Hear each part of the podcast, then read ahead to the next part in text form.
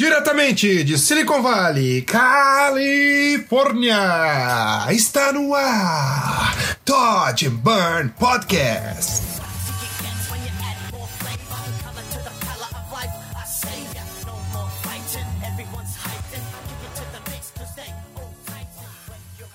Fala galera, estamos começando mais uma semana aqui no Dodge and Burn Podcast, o melhor podcast de arte digital do Brasil.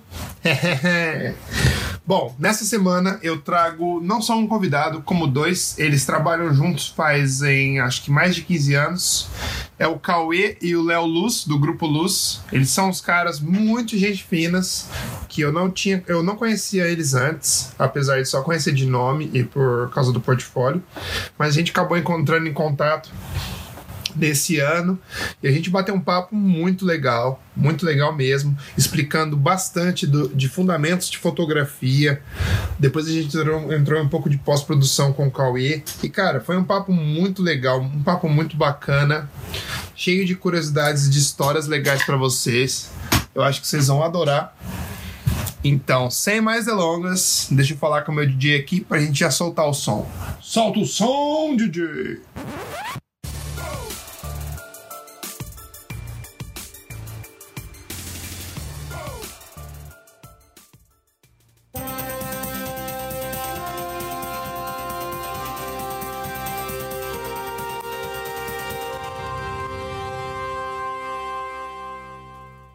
Cauê? E aí, Léo, como que vocês estão? Tudo bem aí com vocês? Muito, muito legal, cara. Muito bacana. Estamos aí, estamos batalhando, brigando por uma nova fase, mas estamos legal. Olá, estamos na luta, né, pai? Estamos aí junto. É. Tá tudo bem, graças a Deus. Tocando. que bom, que bom. A gente tem que se manter produzindo, ainda mais agora nesse tempo de, de pandemia, cara. Quanto mais a gente produzir e esquecer um pouco das notícias, é bom ajuda bastante. Bom, vamos é. começar do começo então. Como que surgiu o amor de vocês pela profissão? E vocês puderem me dar uma contar uma historinha até até quando vocês resolveram formar o, o grupo Luz para gente fazer, a gente fazer essa apresentação e aí a gente já começa já a bater uma bola mais rápido. Cara, com a minha idade, se eu começar a contar aqui, a gente vai ter que ficar um dia falando, né? Assim, não é? Mas eu vou, eu vou tentar resumir e vou começar, porque é, é lógico que essa história toda começa comigo. Né? E, e, e, tem uma coisa interessante que eu já, já falei para várias pessoas, mas eu, eu gosto de relembrar.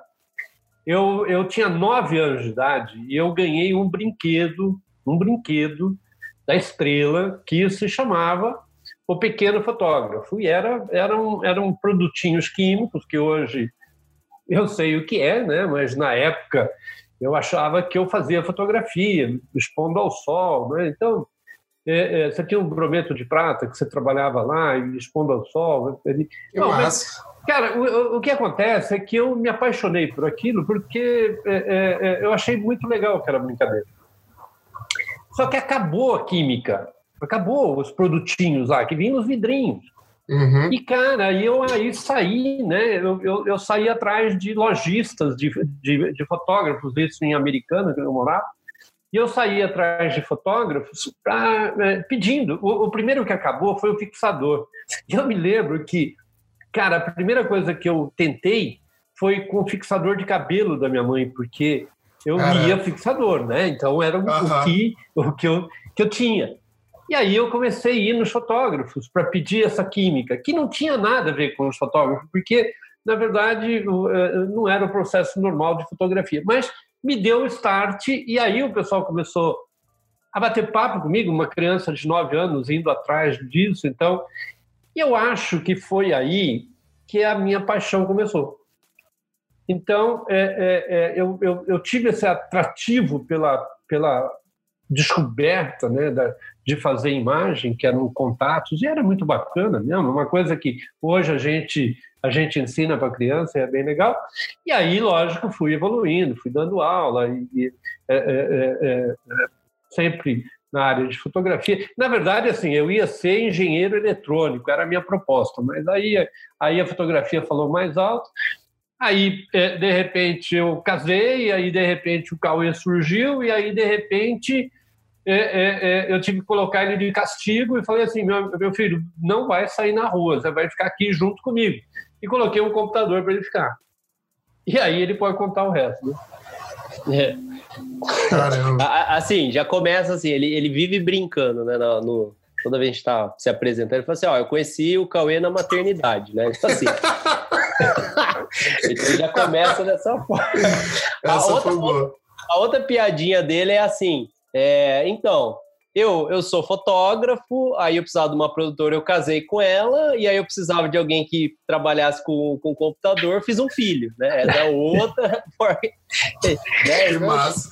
E eu tô esperando ele contar, né? E aí, o que é curioso que ele fala, né? Que foi o castigo e tal, e isso foi muito legal. No, é, porque eu, eu, eu falo para muitas pessoas que eu tive a oportunidade de não escolher o que eu faço. Eu nasci numa área que virou a, aquilo que eu gosto, né?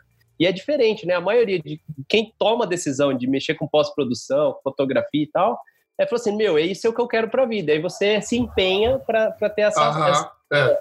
No meu caso foi ao contrário. Eu, eu, quando meu pai separou da minha mãe, é lógico que acaba o prazo da, de, de quem me cuidar, eu tenho que ir para o estúdio. E aí eu ficava lá de castigo. Então, meu, conhecer cabine de luz, conhecer processo de revelação. Eu lembro que todo sábado a gente tinha que lavar as máquinas C41, a gente tinha que lavar os, os jobos lá, é, limpar química. Aí, aí eu jogava basquete também, né, Hugo? Então, eu, Pô, depois jogava... eu até vou fazer umas perguntas dessas de basquete aí, cara, que eu descobri que a gente tem muita coisa em comum. É... Mas só te cortando um pouquinho. Você lembra que idade que você tinha nessa época, que você já estava no estúdio do seu pai, molecão?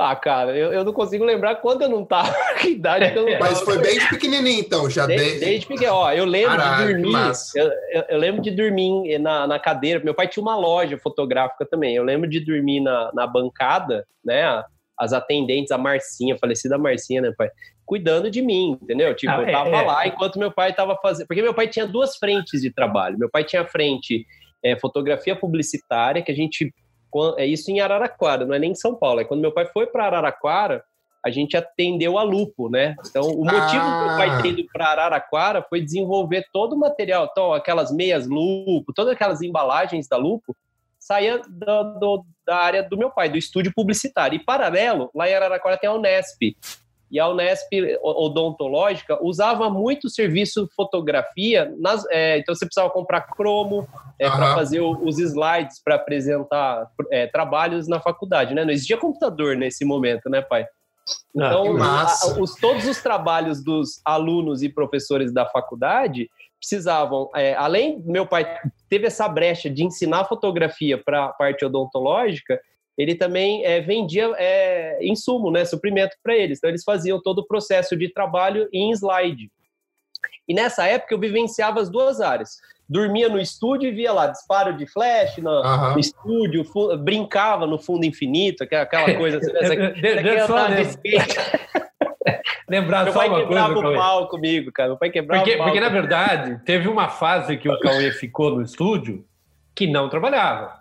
Mas é, é, era nós assim, falando é, aí do, dos é. dois aos, aos, sei lá, aos é, 12 e, e, e, aí era comum fotografar a mulher pelada e tá o meu filho ali de, dormindo do lado, né? Quer dizer, ele vivenciou é, tudo de um estúdio como se fosse o quintal dele, o, o, a caminha dele lá estava lá, né? Uma naturalidade muito grande, né? Porque total, já cresceu não, com total. isso. E, Nossa, e, e assim, é, é, não é andador, como é que chama aquele chiqueirinho, né? Aham, chiqueirinho. Né? É. Então, agora, quando chegou aos 14 anos, isso eu me lembro que você estava no basquete, né? Tava, é. tava aí, aí é que foi esse papo que eu brinco do castigo e que daí ele passou a, a trabalhar. Do... É, mas eu me lembro dois, duas fases assim que ficaram na minha, eu não vou dizer que é trauma, né? Mas eu lembro que meu pai tinha um estúdio que antigamente era um corpo de bombeiro. Tinha até um, um aquelas, aquela. Aqui desce, é, né? O... É, o, o, o, o pole ali que. Né? E, e, e eu lembro na, né, que meu pai comprou um fundo para fazer foto para Lupo. Ele comprou um fundo steel. E eu brincando resolvi pular é, de um lado para o outro esse fundo e quebrei. Era de acrílico, sabe? Você imagina Caraca. assim. Que... E, e, eu lembro ele bravo comigo, cara, mais bravo. Isso me marcou. E o lance do basquete, né? Porque chega uma fase que você é, você vive né, na escola, esporte, e de vez em quando eu ia para o estúdio porque eu não tinha quem ficar. Mas aí chega um momento que meu pai vai numa grande feira que, que tinha aqui no, no Brasil, ainda tem, mas não é tão grande quanto era antes, que é a Foto Image Brasil, né? Que era uma feira para a área logista, né, da fotografia. Uhum. E ele traz dessa, dessa feira é, um computador com um scanner OCR, aquele manual, sabe? Uhum. E, e, e, até então, meu pai já tinha computadores, eu adorava brincar no computador. Eu jogava um, jo um joguinho chamado Prince of Persia, Aham, e... lembro desse joguinho aí. é, e meu pai tinha um TK3000, né? Então eu adorava. Eu, a hora que, eu, que, que, meu pai investiu em computador para controlar o estoque da, dos slides, essas coisas da loja, meu, eu, eu queria ficar mais na loja por causa de, do joguinho. Só que é, passa um tempo, ele me traz um computador com um monitor com 256 cores, um tal de Windows, vinha um mouse junto. Caraca, né? aí já um scanner a cabeça. OCR. E o tal do, do, Photoshop, né? Aí veio um Photoshop 2.5 ali, né? Então, foi esse primeiro, meu primeiro encontro com o sistema digital. Mas até esses 14 anos, a minha vida sempre foi na fotografia analógica. E isso era um castigo, né? Porque eu estava lá e queria estar na rua brincando, jogando uhum, basquete e tal. É Caralho, que massa! Então você conseguiu. Então você tem. Vocês têm, Eu acho muito legal porque, por exemplo, tem muita gente hoje em dia que não conhece o processo fotográfico como era feito antigamente, sabe? E trabalha com isso. Eu falo assim, puta, como que você trabalha com isso? Você não conhece. Então eu acho muito interessante que você cresceu nesse ambiente, e daí você pôde passar e começar a trabalhar com isso nos primórdios. Você falou, acabou de falar, Adobe 2.5.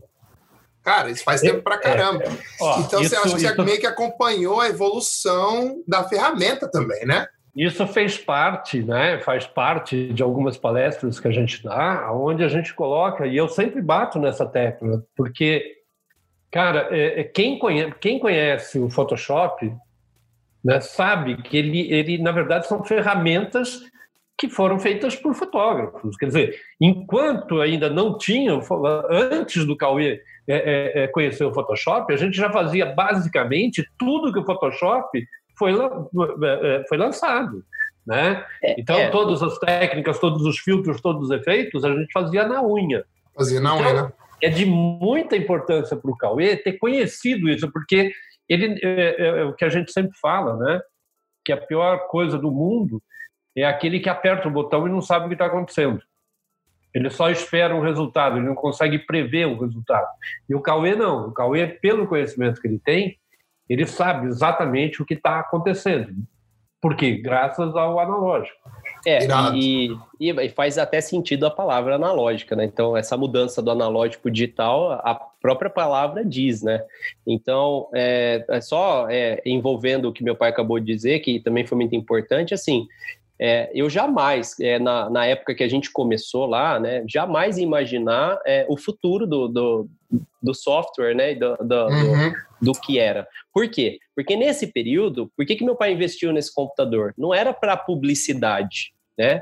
É, ele, ele teve uma ideia que para você calibrar o processo analógico químico, você precisava é, fazer algumas equações matemáticas, aí você tinha uma estatística, e aí para você compensar banho de química, para a química durar mais, para você ter a qualidade no processo de revelação, no cromo e tal, é, ele precisava checar essa invasão de cor. E aí ele teve a ideia de comprar um scanner OCR para poder escanear o cromo Aí a gente abriu o Photoshop, aí eu usava um conta-gotinhas, ah. clicava e dizia assim: R tanto, G tanto, B tanto. Eu passava para ele, não sabia o que, que era isso.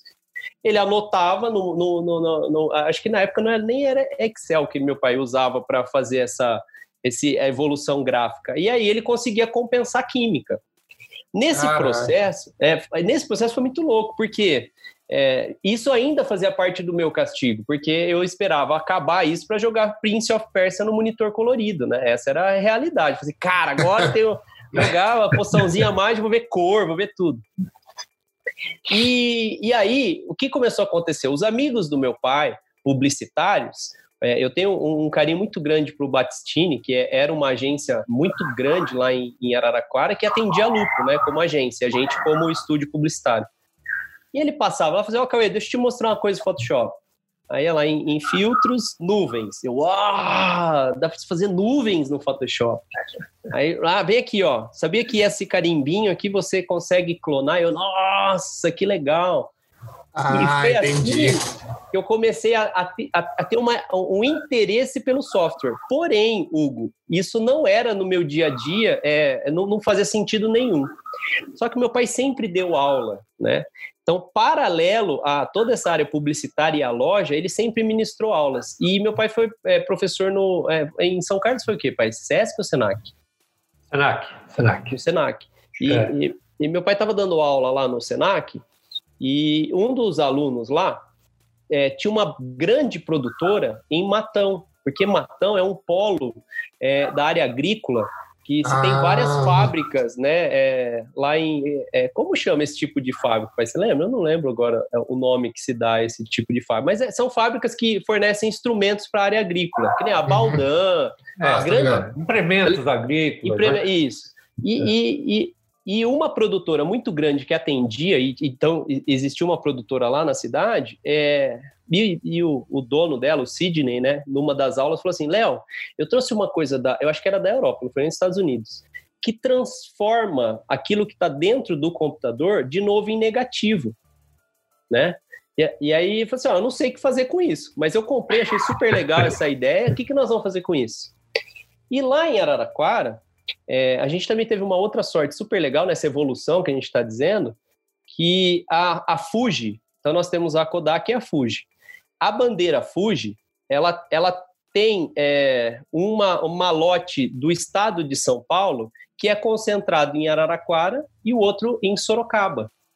Então, todo malote de qualquer serviço da Fuji era revelado nesses processos de revelação ou em Araraquara ou em Sorocaba. E nessa época, meu pai falou assim: cara, você mexe Photoshop, esse cara tem esse negativo. Por que, que a gente não, não, não, vai lá falar com a Hatsui, né, que era a, a responsável pela Fuji, e falou assim: Hatsui, ó, em vez de você indicar os ilustradores que trabalham para fazer é, santinho de cemitério, sabe? Aqueles. Uhum. Uhum. É, na ilustração, aquelas reproduções antigas pela ilustração, por que, que você não oferta em todas as lojas do estado de São Paulo a restauração ser, ser feita digitalmente?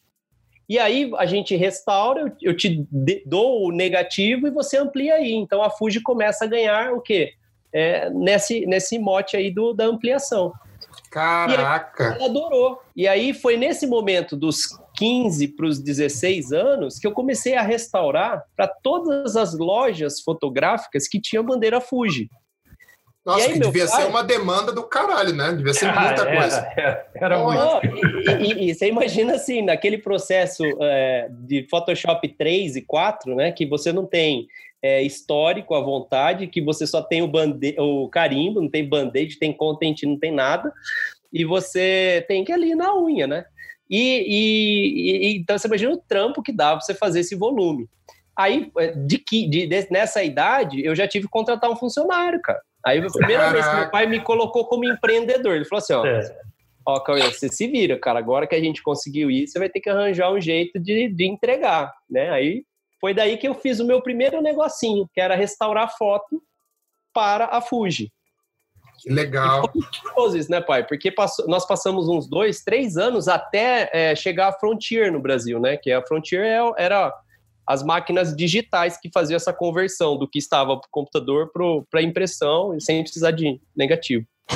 Cara, então, muito interessante. Você viu a demanda, já conseguiu abrir uma empresa, bum, foi embora. Muito legal, foi uma muito legal. Foi, foi ah, uma... Imagina. Mas é, você foi muito oportunista também, né? De, de conhecer, de saber ali geograficamente aonde ia estar, tá, já ter o, já ter o Cauê.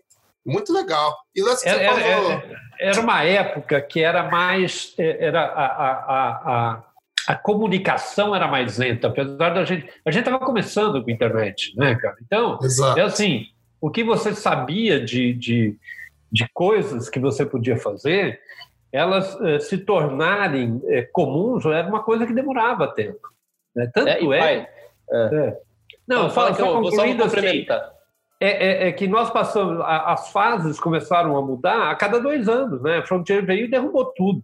Uhum. Né? Quer dizer, então, é, da, da, mesma forma que existiu o oportunismo, você tinha que tomar um cuidado muito grande, porque você podia ser derrubado a qualquer momento. Exato. E, e era o que acontecia. Né?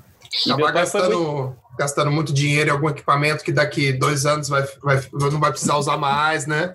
Você tem que ter uma certa acessibilidade é, com isso. Foi, foi e, e, o que eu ia dizer assim, meu pai foi muito veiaco nisso também, Hugo, porque assim, é, e aí isso acho que é, acrescenta muito na informação, que é assim, como meu pai sempre é, fez serviço para lupo, naquela época a indústria gráfica era muito ruim. Você não tinha uma fidelidade de cor muito boa, você não tinha. É, é, primeiro, assim, quali, é, padrão, ISO, não existia isso, né, para a área uhum, gráfica. Exato. E, e, e, e, o grande problema que a Lupo tinha era que quando ela é, fornece para os vendedores, né, para quem, quem vai fazer a venda do produto que a fábrica faz, você mostrar uma meia é, em um catálogo gráfico era muito ruim, porque você escolhia, ah, eu quero essa meia, esse fio nessa cor, aí chegava uma outra cor.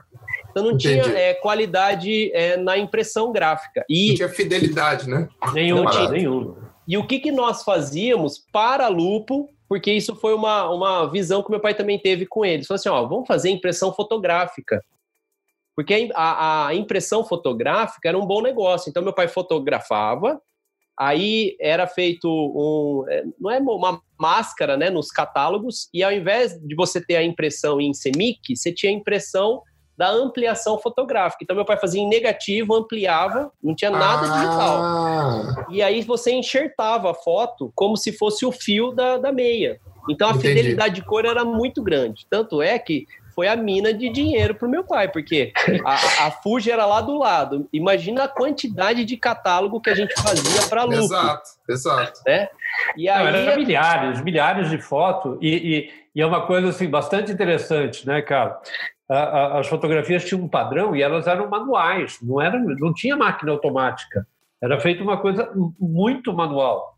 Então, nós chegamos a ter 17, 17 cabines, 17 fotógrafos, né, laboratoristas, fazendo Caraca. as imagens só para lupo, Meu pai comprou equipamento, aí, aí ele deixou de entregar, fazer pela lupa e ele falou assim: não, é mais negócio eu ter o equipamento aqui. Foi daí que eu lembro aos sábados ter que lavar a máquina porque a demanda ali era muito grande. E aí a, a, a Fuji, né, a Hatsui, é, foi um, um, um para ele foi um passo, né? Que se ele estava devendo lá é, ampliação, ele começou a trocar com restauração. Quer dizer, não sobrava nada para mim, ia só trabalhar.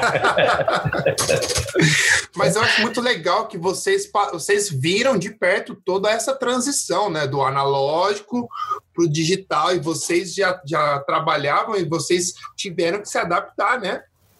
A essas tecnologias e, tipo, como tudo foi mudando. Isso é muito interessante, cara. Você pode falar um pouco mais disso, que eu acho, eu acho esse é, tipo de é, assunto é, é assim, Tem uma coisa que eu gosto muito de salientar, é que a gente vivia uma época onde você experimentava aquilo que você obtinha.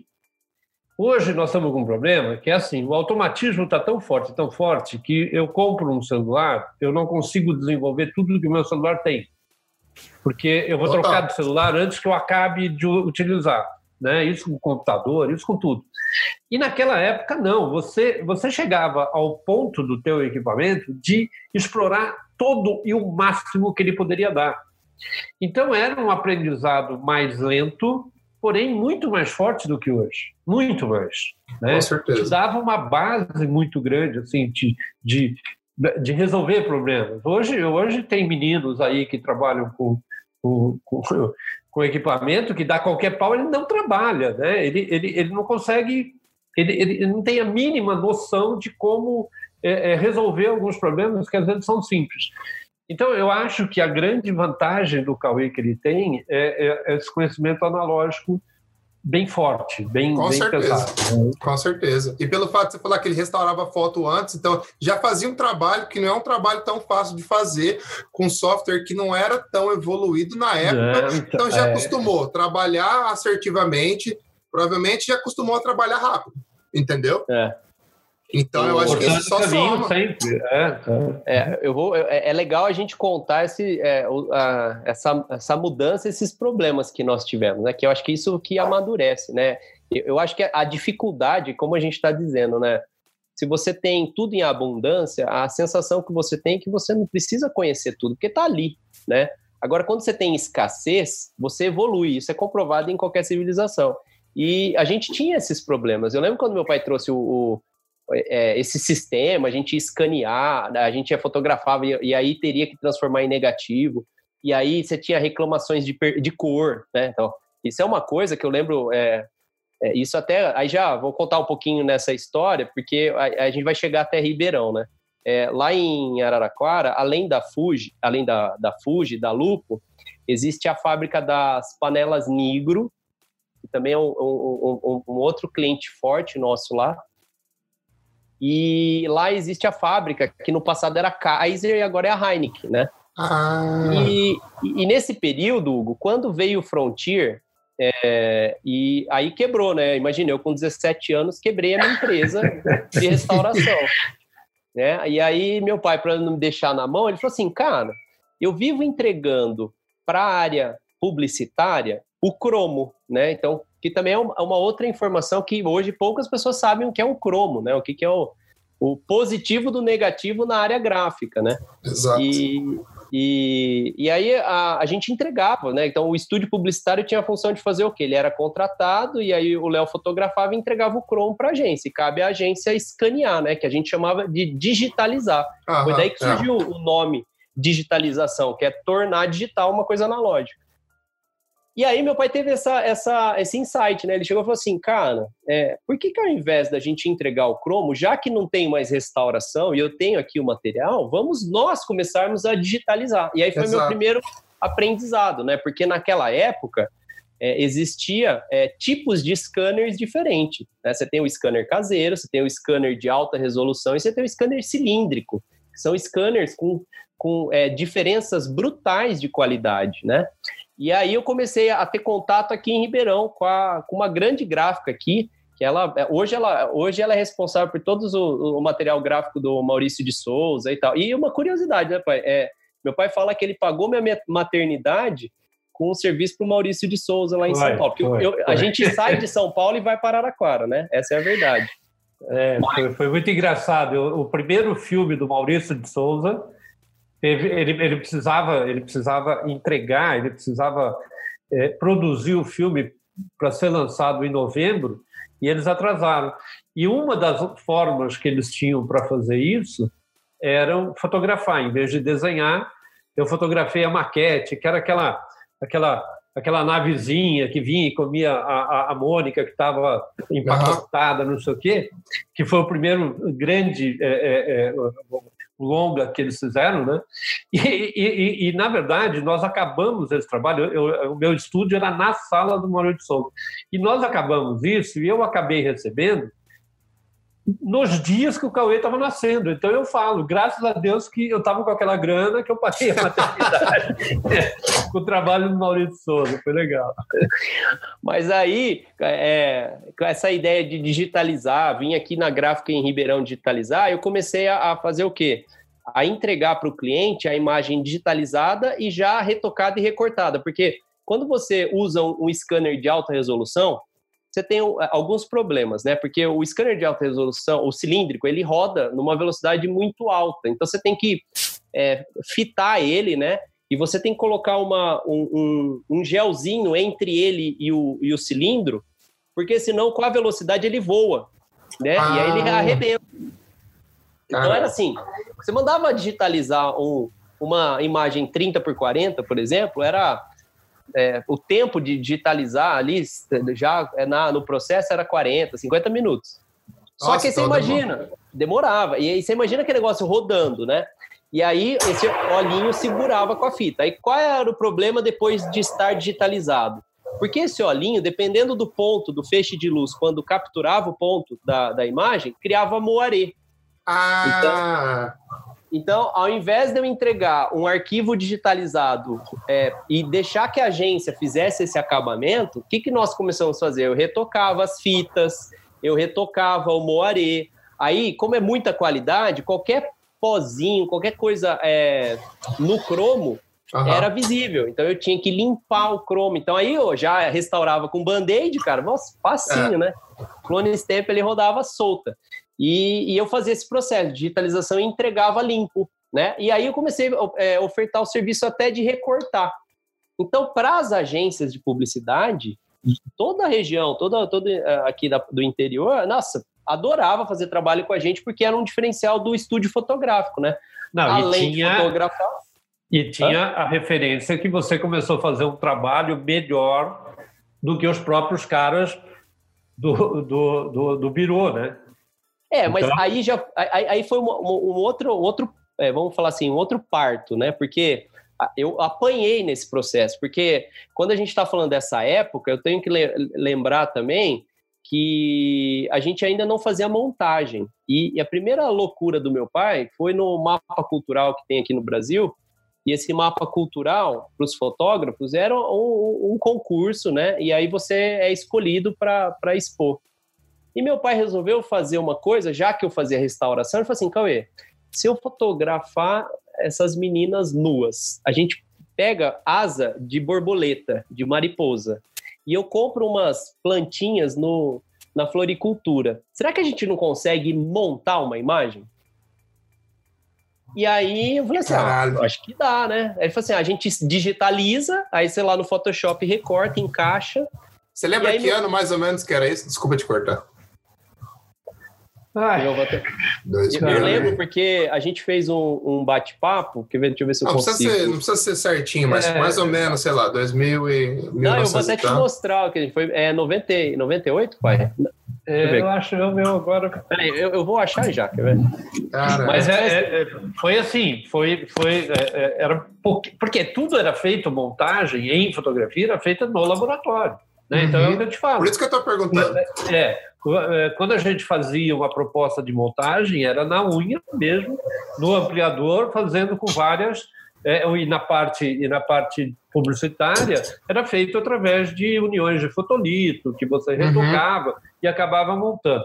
Quando começou a era digital, e, e, e, antes, na verdade, né, que foi com essa coisa de escanear o negativo e voltar para ser digital, é que a gente teve essa ideia. Falou, cara, então é, é, é, eu e o Cauê, a gente disse né, que a primeira imagem híbrida que nós fizemos foi nessa época. Foi nem 1998. ao menos.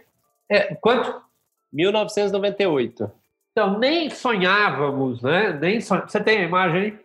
Tem, eu vou mandar para o Hugo. Ah, tá. Nós nem sonhávamos, né? Em, em fotografia híbrida, não, não existia esse termo. Né? É. E aí, e... mas foi muito legal, porque foi um sucesso muito grande. É, e aí, e aí ganhou? E aí, ganhou? Né, nós Ganhamos. entre os, quatro, os quatro do, do estado, é. né? E é, aí, é, a, a, Kaiser, na época, que hoje é a Heineken, nós fizemos uma exposição lá, né? Porque foram é, 19, é, 19, 12 modelos, porque meu pai resolveu fazer um calendário, né? Com essas imagens. Que massa. Então, foi uma exposição com 12 mariposas e foi o nosso primeiro trabalho com essa, essa consciência, sem saber, né? Mas com essa, com essa visão de fazer alguma coisa híbrida, né? De falar assim, ó, faz a foto em pedaços, depois você monta. Mas tem outro fato muito interessante, é que nessa época existia uma rejeição contra o digital.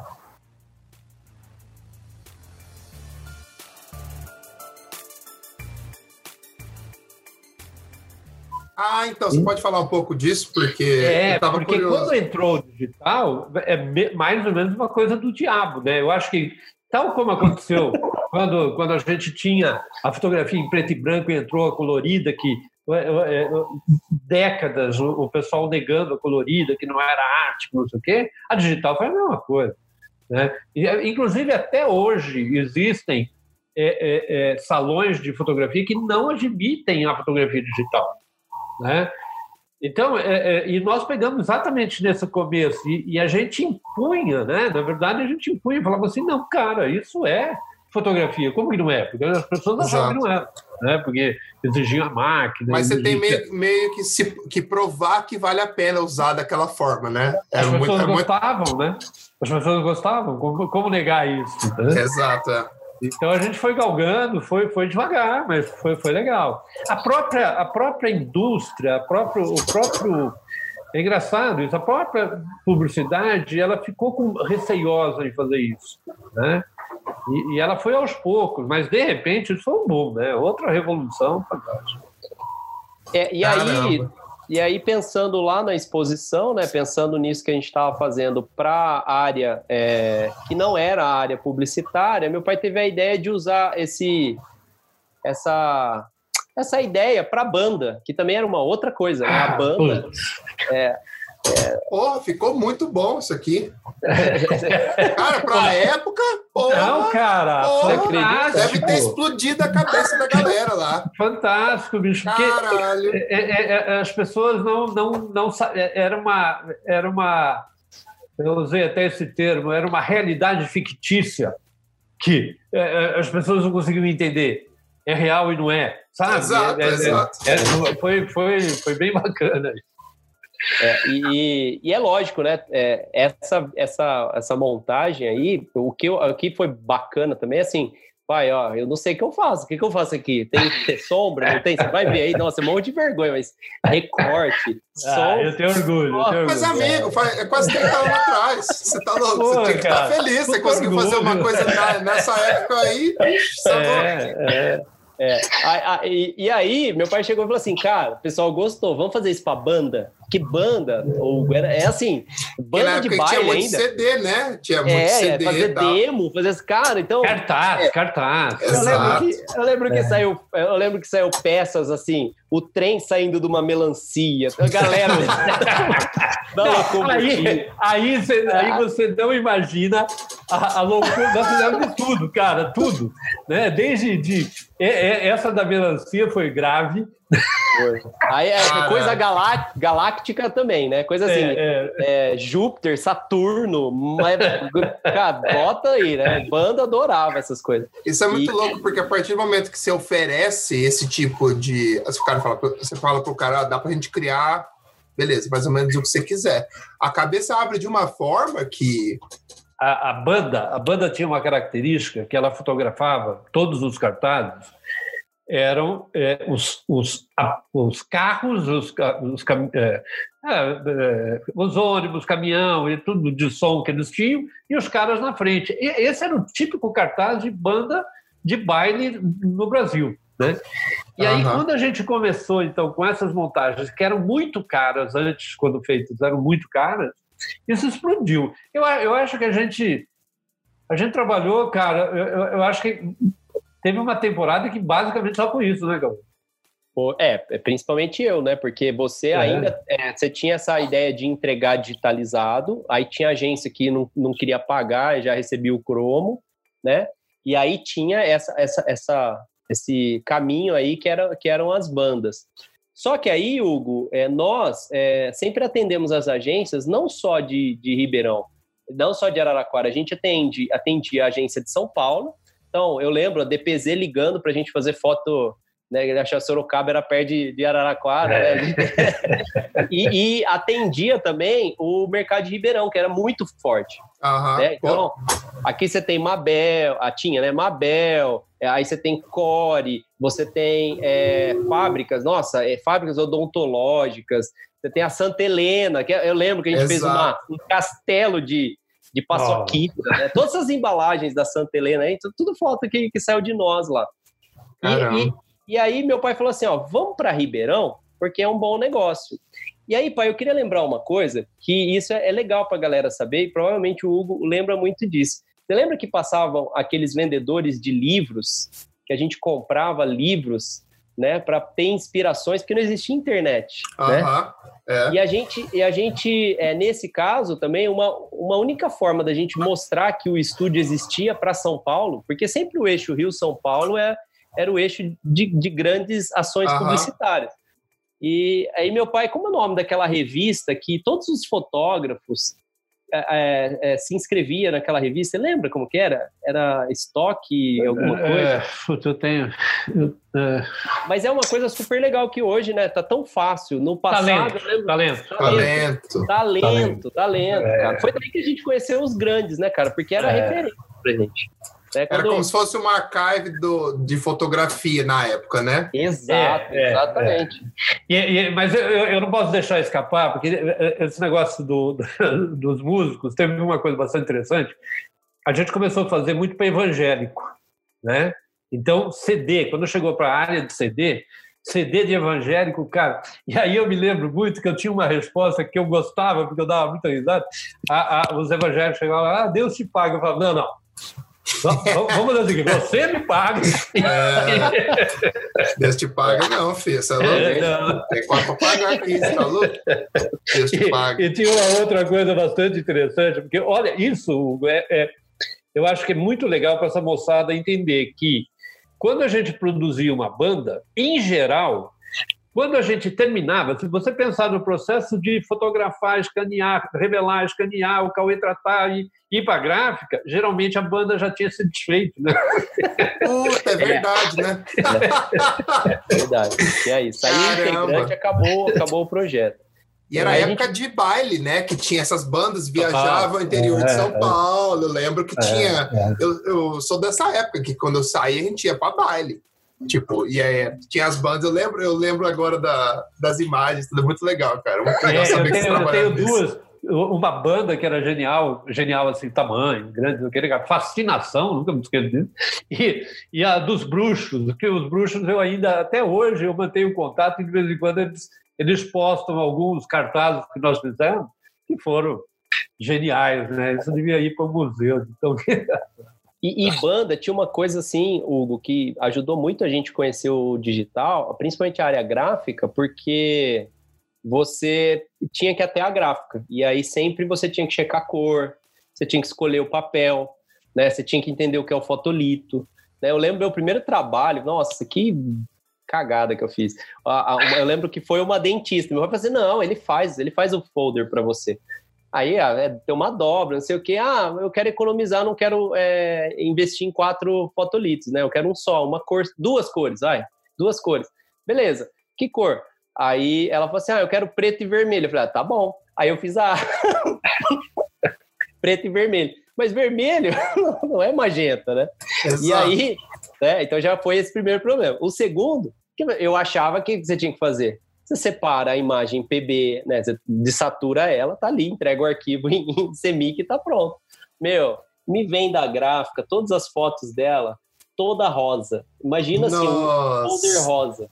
Foi a primeira vez na vida, porque eu não sabia separar a cor. Eu não sabia essa diferença de cian, magenta, amarelo. E você imagina, eu com 17 para 18 anos, vi um, um, valor gráfico, né? Que eu acho que isso falta muito hoje. É você é. chegar e falar, ó, imprimir 10 mil folders lá, vem um, um, na época, sei lá, vai, 3 pau, 4 pau, 5 pau, sei lá. E aí chega aquele valor e a, a cliente fala assim, então, mas eu tô rosa, era para eu ser preta e branca. Quem que vai pagar isso? Exato. Não, era então, muito mais caro, Cauê. A referência era muito mais cara. Era, era, eu, eu, lembro que era é. muito caro.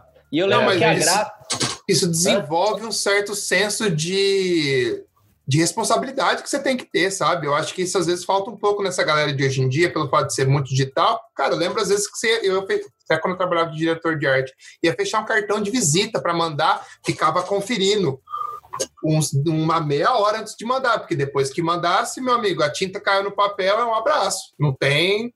Mas eu, eu acho... vou, eu vou te, te falar uma coisa que era. O Cauê citava muito isso, mas eu vou, eu vou relembrar.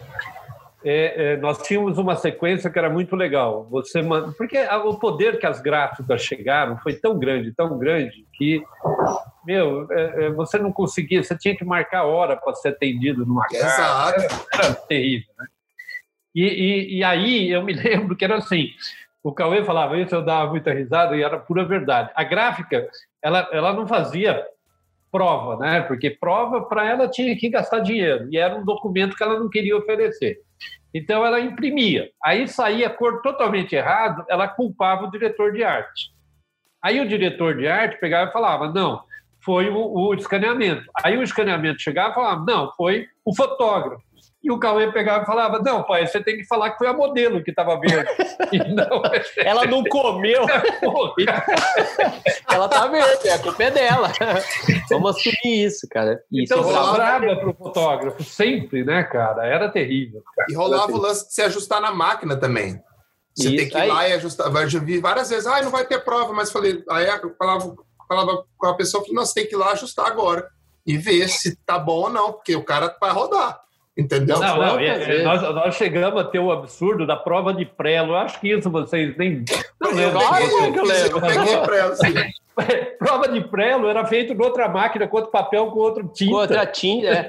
o, aí depois começou o quê? A, o cromalin, lembra do cromalin? É, que era, é, depois do prelo é. foi pro cromalin que também era uma outra coisa. Nenhum cliente queria pagar, né? Não, ah, imagina, toca o barco. Só que aí lá na frente, 10 mil cópias, 50 é. mil cópias, ah, não, eu, eu não, não sou eu não vou pagar por isso. Aí toca a gráfica, empurrar para a agência, a agência empurrar para fotografia. Eu lembro Mas... disso, era um luxo, né? Era um luxo o cliente. Você pedir uma prova para o cliente, era como se tivesse pedido um, sei lá, um dinheiro a mais para o job. Alguma... Não que o cara precisasse conferir aquilo, tá ligado? Mas que é como se você estivesse explorando. Ele falou assim, por que eu quero essa prova? Eu falei, meu amigo, porque vai sair material desse jeito. É, é. Mas as pessoas Aí... não entendiam, né? Principalmente o cliente. O cliente não, não tinha não, essa, eu, eu, essa eu, ideia de produção, como as coisas funcionavam. Eu não, me lembro nós, que o, né? o é, diretor, a... de uma, o diretor de uma grande empresa chegou para a gente e falou assim: é, é, troca de fotógrafo, né? Falou para a equipe de marketing, troca de fotógrafo, porque o amendoim... Ah, bom, já falei o que tá, tá, é, é, é, é, o amendoim está saindo em cor errada. Cara, meu, mas é, é, qual culpa a gente tinha, né? Por quê? Porque a gráfica ela, ela, tinha, ela tinha tanto poder que ela, ela, ela não se colocava em prova. Ela, o que ela falasse era, era um verdadeiro.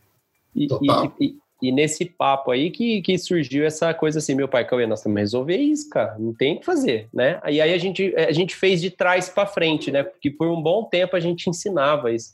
Que foi o quê? A gente começou a assumir é, a prova, então eu vendi a prova. Eu falava para a pessoa assim, ó, a gente faz a foto e eu já entrego junto com a foto a prova, que certifica que até aqui tá certo. Exato, então, você já te tira, tira você da discussão, né? Me As tira gráficas odiaram isso. As gráficas, cara. pensa assim. Lógico, vai no deles agora, né? É, é e, foi legal pra caramba. E aí o argumento deles era assim: não, mas é, a, a agência modificou, por isso que a cor veio errada. Aí eu comecei a fazer o quê? Aí as agências começaram a me contratar para eu calibrar os equipamentos da agência. E a agência Pô, começou a, é. é, a agência começou a adquirir prova. Então, foi apertando o, o cerco, né? E isso foi muito curioso. E, e eu lembro, é, a gente é, fez muito pro Ferracini, calçados Ferracini, né? Famoso, e, famoso no interior, pô. É, famosaço. E, e eu lembro que o Marquinho falava assim, né? Ele ligava e falava, Cauê, você precisa comprar um Mac, cara. Tá péssima cor. Olha, vai lá na rua, vê o outdoor. Olha a cor que tá, não é a cor do meu sapato. E eu falava, que, que tem a ver o Mac? E eu tinha Mac, né? Mas o que, que tem a ver o Mac com aquilo que, que, que tá lá fora? Você tem tanta coisa no meio disso, né? E ele foi um dos que é, foi responsável em me apresentar gerenciamento de corpo, porque eu tive que ir atrás, porque era o, o cliente mais chato que a gente tinha, né, pai?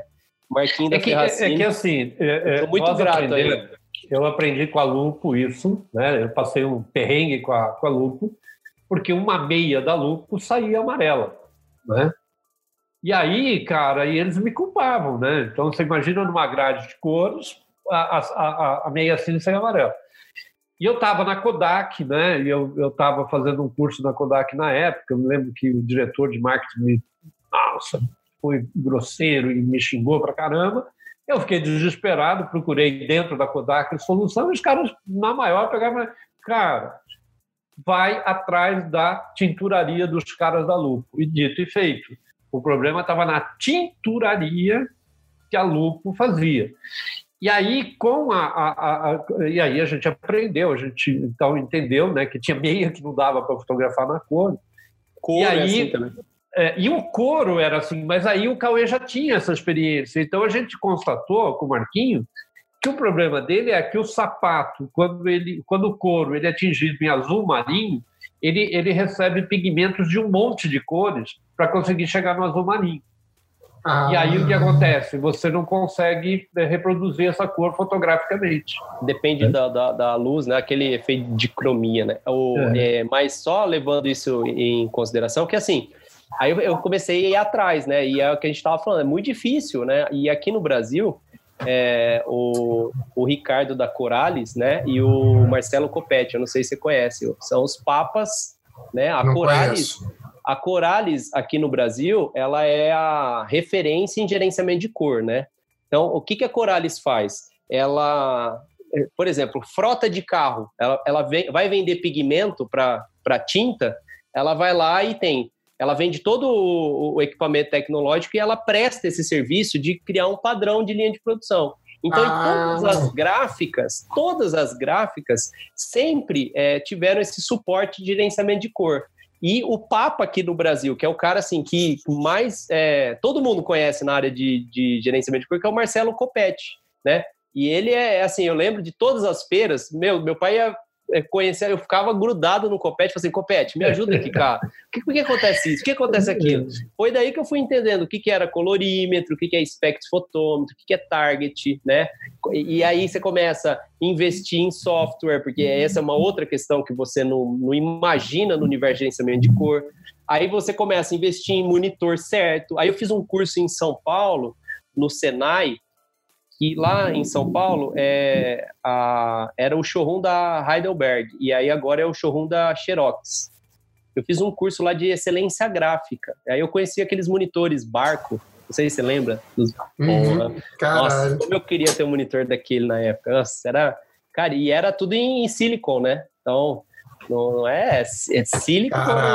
E aí, eu, e aí, eu, aí que eu conheci a área gráfica, né? Aí eu falei, pô, e, ah, e, e, tem um cara também que, que foi muito respeitado aqui no Brasil, ele já é falecido, que é o Mário Carramiro. O Mário Carramiro, é... ele é o, o, o, Ele é assim, na área gráfica, né? Ele, é, ele era o Papa. Então eu fiz um curso com ele na área de acabamento gráfico, na, é, entender o, o, papel, a história do papel, a história da tinta, do ciama, gente e tal, que me ajudou muito a entender esse processo. E nós estamos falando de uma coisa analógica, nós estamos falando do digital, né? A gente está discutindo assim, é, para o digital ter as suas, os seus padrões de qualidade, você precisa conhecer o que dá esse suporte para ele, que é o, o, o meio físico, né? Exato. E até para você saber, você saber conversar sobre isso. Tipo, eu, eu tive um contato muito forte com isso quando eu mudei para o meu, meu emprego em San Diego, que o cara o dono da agência lá, ele tinha, ele era muito, ele era fanático por print, ele era diretor de arte, então a gente tinha várias ferramentas lá, várias máquinas, tipo coisas antigas e coisas novas também, que ele deixava a gente brincar, cara. Eu tinha dois, dois gerentes de, de, é, de pré-produção lá também, funcionários antigaços, que me ensinaram muita coisa legal, cara. Muita coisa de detalhe fino de cor, essas coisas, que eu não sabia. Mas depois que você aprende, o seu olho e a sua capacidade de ler uma imagem, de entender as, as cores que estão ali, multiplica tipo um milhão. A sua percepção multiplica de uma forma espetacular. E eu acho muito louco que essa galera de hoje em dia, às vezes, nem tipo, não tem nem interesse. Fala assim, cara, mas isso é parte do ensinamento, se você mas, não souber isso. É, mas você sabe que nós temos o curso de fotografia extensivo, que a gente, é, é, no final do curso, a gente propõe que o pessoal faça uma, uma ampliação né, de, de imagem. Cara, e, e, e o pessoal fica apaixonado quando ele descobre que ele pode tirar do computador e ele pode fazer uma, uma, uma coisa física. Uhum. E aí ele vê as dificuldades que são transformar aquilo que ele vê. No, porque ver no computador né? É completamente diferente do que você vê num papel. Com certeza. Então, quando ele percebe essa diferença, dificilmente o cara, o cara não faz outra, né? Quer dizer, o cara acaba virando adepto a isso porque é, é, é, é maravilhoso. É, tirando também o lance do. Quando o Hugo fala, né, do, do olhar, né? Então, é, eu lembro, né, esses diretores de arte, principalmente a área de pré-produção, né, que era o pessoal da gráfica ali que estava fechando o arquivo mesmo, né? Porque a, vem da agência meio que fechado, só quem fechava é, era na gráfica. E aí os caras só, é, é, eles olhavam a cor e falavam assim: ó, tem que tirar magenta, tem que colocar amarelo. E aí você fala assim: ah, por quê? Ah, não, porque vai virar um verde melhor. Não, porque o vermelho vai saltar. Não, faz o preto, mas ó, mistura, se ama, ele em, em porcentagem, ele falava e o negócio ficava melhor, né? Então ele tinha essa a experiência, né? Como é, o, por isso que era, é, a gente fala, né? Arte gráfica, não, não tem jeito, isso é arte, né? É, eu acho que isso que, que me, me trouxe a paixão, viu, Hugo? Você, tá, você fez essa pergunta, eu acho que quando você começa a entender o que você faz, eu acho que você se apaixona, né? Que é diferente, né? Você faz e vê o resultado, você você fica realizado pelo resultado, mas quando você entende o que você faz, aí o negócio gruda, né, cara? Faz sentido, né? Exato. E, tem, ó, eu, ó, pode falar. Eu acho que tem uma outra, um outro lance que diferencia um pouco o Grupo Luz, é que a gente é muito engraçado, a gente é muito a gente é muito técnico, a gente é muito lógico, a gente não faz a gente não faz material por tentativa e erro. A gente, por achismo, né? É. Não, não. As coisas sabe o que você quer, sabe? Fez é, desse jeito, porque sempre, vai sair assim. Bom, bom, sempre bom. a gente sabe o que quer, né? Então, qual é o caminho que nós vamos percorrer para acontecer isso? Mas dificilmente as coisas acontecem sem querer lá. Muito difícil, muito difícil. É, a gente não tem essa retórica, né? A gente sabe que, é, até o quebra palco, meu pai falou assim, pai, tem público que, que é o imediatismo, mas é, é, é tão prazeroso quando você é, põe à prova, né? E você fala assim, ó, olha a diferença, né? Então, vamos pensar antes de fazer, né? Então, jamais no estúdio eu construo uma imagem sem ter um RAF, né? Se o cliente não faz o RAF, a gente faz lá, né? Então, eu mostro a ideia, principalmente se for imagem híbrida, porque eu não vou perder tempo em montar, perder aquele tempão em acabar Exato. a imagem, aí o cliente reprova. Mas isso veio pela experiência de perder Total. tempo. Né? Então, essa, essa experiência, você fala assim, pô, é um tempo que eu não, não deveria perder, né? Não vale a pena, né, por tentativa e erro, você ficar tentando tanto tempo a ponto de perder tempo. Uhum. Exato.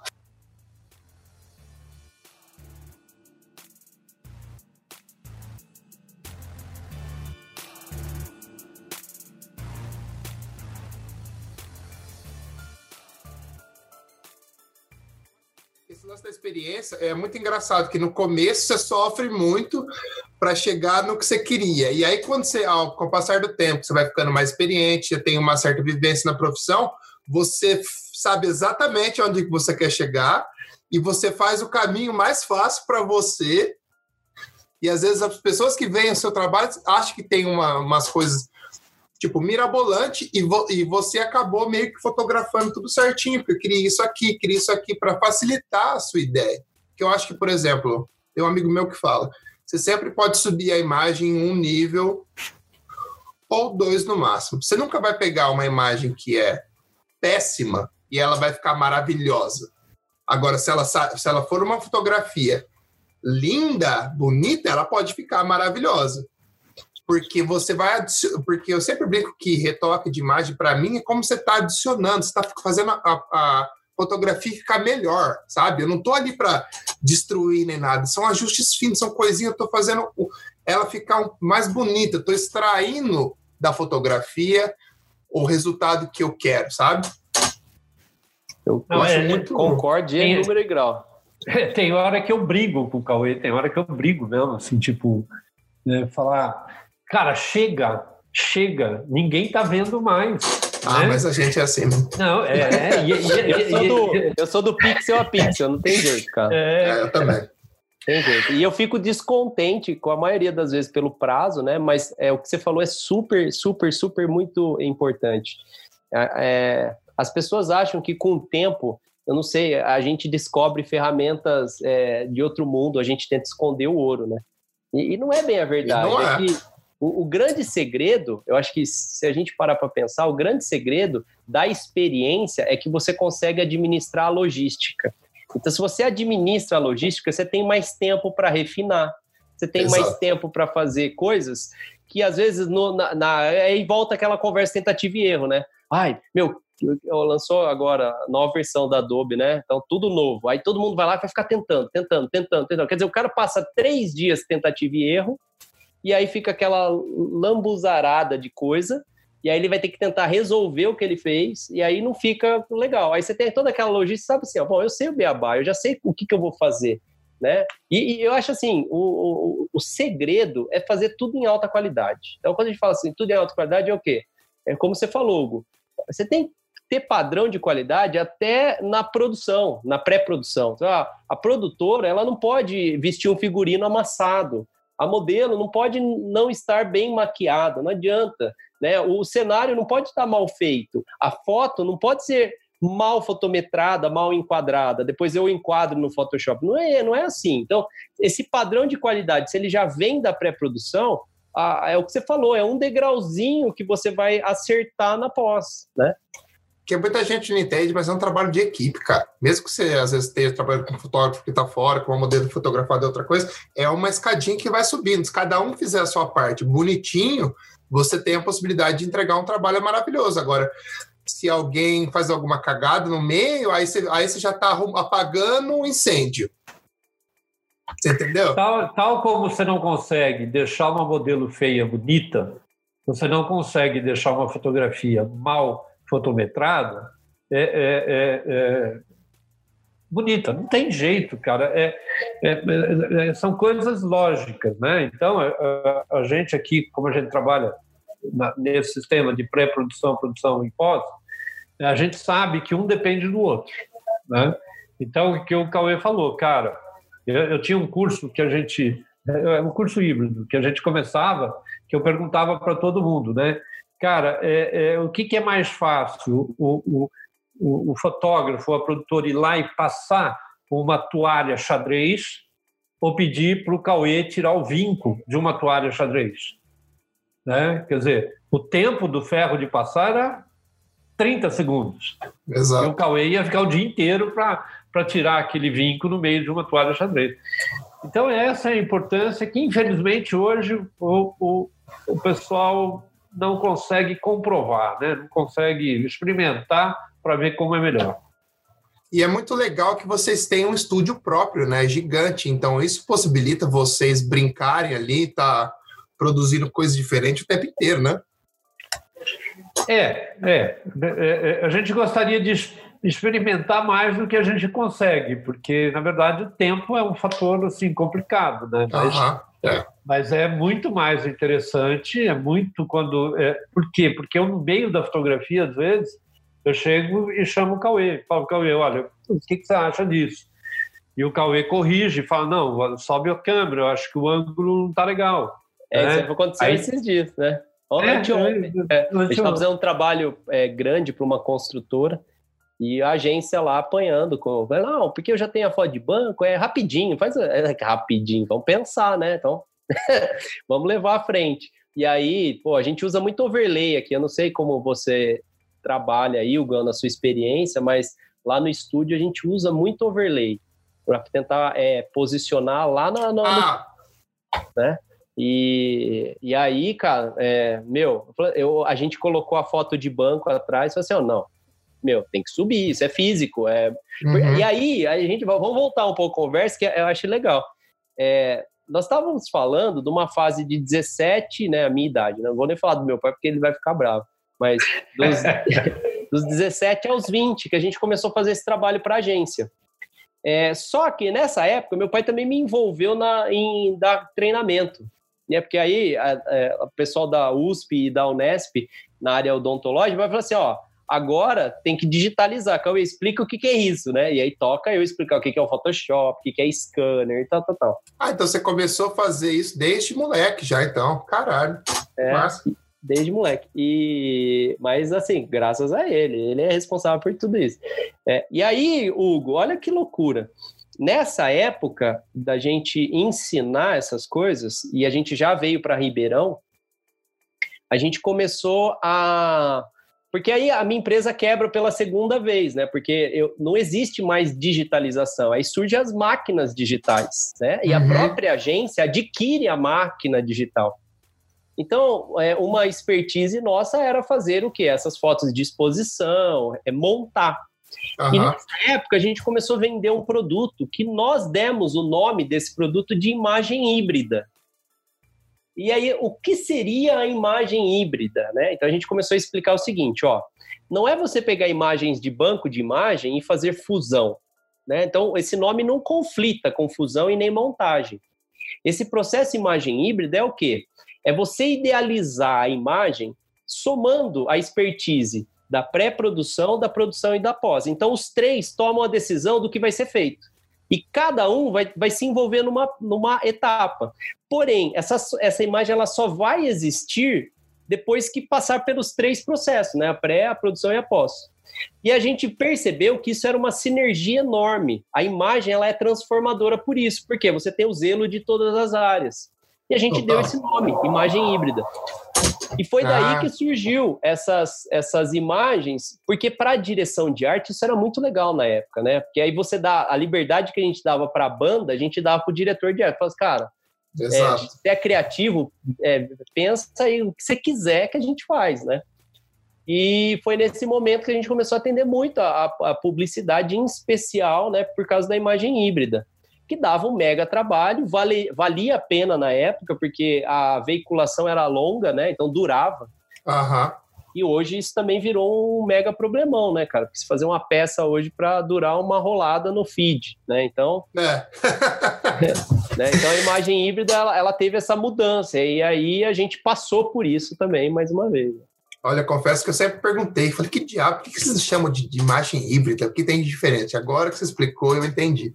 Porque eu achava que era outro nome para fusão, mas foi legal é, essa explicação. Porque você tem que. Você, a imagem híbrida, na, na, verdade, o conceito híbrido é quando você pega duas coisas diferentes, duas ou mais diferentes, e transforma numa só. Ah. Mas você, você tem que entender, quer dizer, transforma numa, numa outra coisa, né? É, não pode ser a mesma, né? É, você tem que transformar em outra coisa. Então, é, é, é importante que para ser híbrido, tudo seja o que? Pensado. Tudo Existe seja... sinergia, né? Tudo em sinergia para. É, ela tem que ser, ela tem que ser provocada, porque é diferente do cara. Eu, eu vi um, um palestrante um dia pegar e falar assim que ele ele pegou, que ele naquela foto ele nem sabia quantas imagens tinha de tanta imagem que ele que ele pegou em banco, não sei o quê e que a tentativa e erro dele foi fantástica. Ele, ele, ele pegava um pedacinho, colocava lá, não dava certo, ele pegava outra imagem. Quer dizer, é, é, isso é montagem. Isso é montagem. É. Né? Ele é um cara só que está tentando pegar um monte de peças e transformar é, é aquele monte de, de, de, coisas numa, numa figura agradável. Agora, na híbrida, não. Na híbrida, ela surge com a intenção. Né? Então, então, tudo é pensado já, quero, né? Tudo pensado. Tudo é pensado, exatamente. Que massa. E como vocês tiveram, quando vocês tiveram o primeiro contato com, com a Lequise? Eu falo porque eu fiz um treinamento dele em Campinas há muito tempo atrás. Na época eu tinha cabelo ainda. E eu lembro que vocês estavam lá, e eu sempre fui curioso de como vocês tiveram esse primeiro contato, porque vocês falaram que ele é, ele é de Ribeirão também, não era? Ou foi, alguma coisa assim? Ou eu tô viajando? Não, ele é de Itu. Na verdade. Ah, de tu. É. Mas é ali no, no na, na, região interiorzão. Ah, que massa. É. vocês conheceram São ele? São Paulo é interior, né? ah, eu é, falo isso porque eu sou do interior de São Paulo. Já morei em é, Campinas, São José do Rio Preto. Então, para mim, é tudo pertinho ali, tá ligado? É. é. quem me apresentou a ler foi o Cauê. Né? Então, na verdade, eu acho que ele que pode contar mais a história. É, é assim, né? É, lógico que com essa palavra imagem híbrida não veio é, depois do Alê, mas também não veio antes. Foi, foi uma curiosidade no meio do processo também. Porque eu lembro que nessa época a gente começou a, a, as agências queriam muito conhecer o, o que, que era essa, essa imagem. Então eu lembro que a agência pagava um trabalho para acompanhar eu na pós-produção, entendeu? Quantas ah, vezes. Para eu... saber os segredos. é, é. é. E, e, e é lógico, né? A gente viu que isso era um mercado super legal. Eu comecei a pesquisar mais sobre Photoshop, né? E aí é, lógico, naquela época não, não era internet, é, eram livros. Eu lembro de em, em livrarias, cara, é, comprar livro, né? Não, não, tinha jeito, era assim, cara. Você tinha que comprar o um manual tal, aí alguém comentando. E eu sou, eu sempre fui fã é, do, do, dos materiais, é, porque é lógico, né? Tudo vem é, internacionalmente, né? Então, Scott Kelvin, eu sou da, da época de consumir de fora, né? E aí eu estava numa feira em São Paulo, que é a Foto Image Brasil, e o Alê, ele estava ministrando uma palestra no stand dele. E eu fui assistir a palestra, eu me encantei, eu falei assim, cara, tem um brasileiro falando sobre isso. E aí ele estava divulgando um evento, né? Que ele ia é, é, ministrar um curso em, em Campinas, né? E o que curso era? Era um curso, e até foi curioso, porque era, sei lá, Photoshop avançado. Eu falei assim, nossa, eu agora eu vou aprender com no Brasil alguma coisa avançada, né? E fui lá assistir o curso, amei a didática, a forma como ele ensina tudo. E aí ele falou, ah, vai ter um Photoshop. E a gente de, em Ribeirão Preto, né, capital do Shop, eu falei, pai, eu preciso trazer esse cara aqui. A gente precisa fazer um Photoshop, nós vamos arrasar, porque essa galera de agência vai querer aprender com ele. E aí a uhum. gente vai fazer o negócio acontecer aqui. E aí eu, aí eu conheci a irmã dele primeiro lá no evento, né? A, a Sandra. Eu falei, Sandra, pô, cara, eu adorei o, o Alexandre que seu irmão. Eu queria saber se interessa vocês irem para Ribeirão, fazer um evento, né? No estúdio. A gente já tinha né, uma fama de fazer. Porque o nosso estúdio sempre teve um barzinho, né? Então, isso é outra coisa que a gente não falou, mas desde o começo, meu pai sempre abriu um estúdio e tinha um pub junto, sempre. Então, botecão lá. E aí, aí quando a gente foi para Ribeirão, eu falei assim, pai, a gente faz um evento, cara, tra é, traz a galera aqui pro estúdio e vamos fazer o Photoshop. Aí eu conheci o Ale lá em Ribeirão, né, nesse primeiro evento. Quando ele viu o nosso trabalho, ele também ficou encantado. Ele falou assim, caramba, né, o que, que é isso? E nesse que, que é isso, a gente já tinha uma assessora de imprensa, né, a gente falou para Ju, Ju, cara, a gente precisa é, sei lá, cara, a gente precisa desenvolver um curso, alguma coisa assim. E ela falou, ah, eu vou pensar aqui em algumas coisas. E nesse pensar, ela começou a é, detalhar é, é, assuntos. Ela falou assim, a gente precisa criar um nome para esse curso. Eu falei assim, pai, Aí eu estava numa pegada, e eu vou dizer por que, que saiu híbrido. Eu, aqui em, em Ribeirão, na, na, USP, eles estavam desenvolvendo um processo, inclusive um atendimento nosso lá, era filha de um dos, dos professores, eles estavam desenvolvendo um procedimento de criar o álcool de forma híbrida. E aí eu guardei o que era híbrido, fui pesquisar na internet. Então ficou isso na minha cabeça, híbrido. E aí eu cheguei e falei assim, pai, vamos dar o nome de imagem híbrida para esse curso? Ele falou, o que, que é isso? Eu falei, cara, fotografia e Photoshop, a gente faz um curso de fotografia e Photoshop, a gente mostra o que a gente faz. Quando a Lê veio para cá, apresentou tal, e passou, a gente deu essa ideia para ele, falou, a gente está precisando em em fazer um curso de imagem híbrida. Tá? Nossa, que legal, não sei o quê. Aí ele convidou, eu fui para o Photoshop World, em, em, aí não, eu fui em, Vegas, é perto, né? E eu fui com a Lê. Então ele falou, vamos comigo, eu vou te mostrar um evento internacional sobre isso. Caraca, que massa. E aí eu fui com a Lê e passei é, uma semana aí, né, no, no, no, evento, me encantei, aí no evento ele falou assim, Cauê, você não quer dar uma palestra do que vocês fazem lá no Photoshop Conference? Aí eu falei, Vamos, pô, demorou. Lógico. Pai, meu pai, imagina, o que, que, é isso? Que absurdo. Tudo isso de gente, como que nós... Pai, vamos fazer, cara. A gente tem que mostrar o que a gente faz, né? E eu já tinha é, ido um ano no Photoshop Conference antes de ser palestrante, né? E aí eu levei meu pai também para conhecer o evento. E, meu, é, eu só perdi o primeiro Photoshop Conference, né? Depois que eu conheci o Ale, eu fui nos outros é, Photoshop Conference, mas é, no, no Quantos anos nós estamos? É o 17 ano agora e a gente ministra Nossa, palestras há 12. Caramba! É. vai ser o 13 terceiro agora. 13 terceiro, né? Então, é. É, eu perdi um, fui em três e no quarto a gente começou a palestrar. Foi daí que eu conheci o Alê, né? E é assim, né, ah. né? Cara, quem, quem, conhece o Alê sabe quem é o Alexandre Kiss, cara. Pensa assim, a autoridade maior da América Latina na Adobe né, é ele, né? E aí ele teve um sonho, né? Além de ser consultor da Adobe, ele tinha uma, uma, uma empresa de pré-produção. Ele falou assim: eu vou organizar um evento que vai ser o maior evento de Photoshop da América Latina, né? E aí. É, e aí tá onde tá hoje em dia, né? Que massa, cara. Mas foi interessante porque o Alê passou a, a, a ser. Então, esse evento, o estúdio era muito grande, esse estúdio que a gente tinha, e nós inventamos uma, uma, uma ideia do Photoshop, que ele era o que, o que era a ideia do Photoshop? O Alê dava uma palestra de uma hora, uma hora e meia, acabava a palestra dele e a gente abria shopping. Nós estávamos na terra do shopping, em Ribeirão Preto. E essas, é, é, e essas festas iam até 7 horas da manhã. Então, começava às 19 horas, o Ale dava uma, uma palestra de uma hora. E depois, cara, tinha duas bandas. Cara, a coisa cresceu de uma forma assim, virou calendário obrigatório de Ribeirão, né, Cauê? Imagina. Porque é, você tem um monte de gente que gosta das mesmas Não, não, mas tinha uma curiosidade: só podia entrar diretor de arte. Porque ah. a, a, é, o meu negócio era. É, a gente bancava tudo. Ah, então tinha que fazer é. uma prospecção, né? então, Ué, tá verdade, certo, né? Tá certo, né? Só entrava diretor de arte. Tá tanto tá é, tanto é que isso depois, no futuro, a hora que a gente estava servindo, a gente chegou a servir 320 pratos. Né? Caraca! Então, quando a gente chegou nessa marca, aí a, a, o feitiço virou contra o feiticeiro, porque os atendimentos começaram a ficar, ficar meio contra a gente. Com ciúme, né? É, porque eles não podiam eu vou fechar mais trabalho.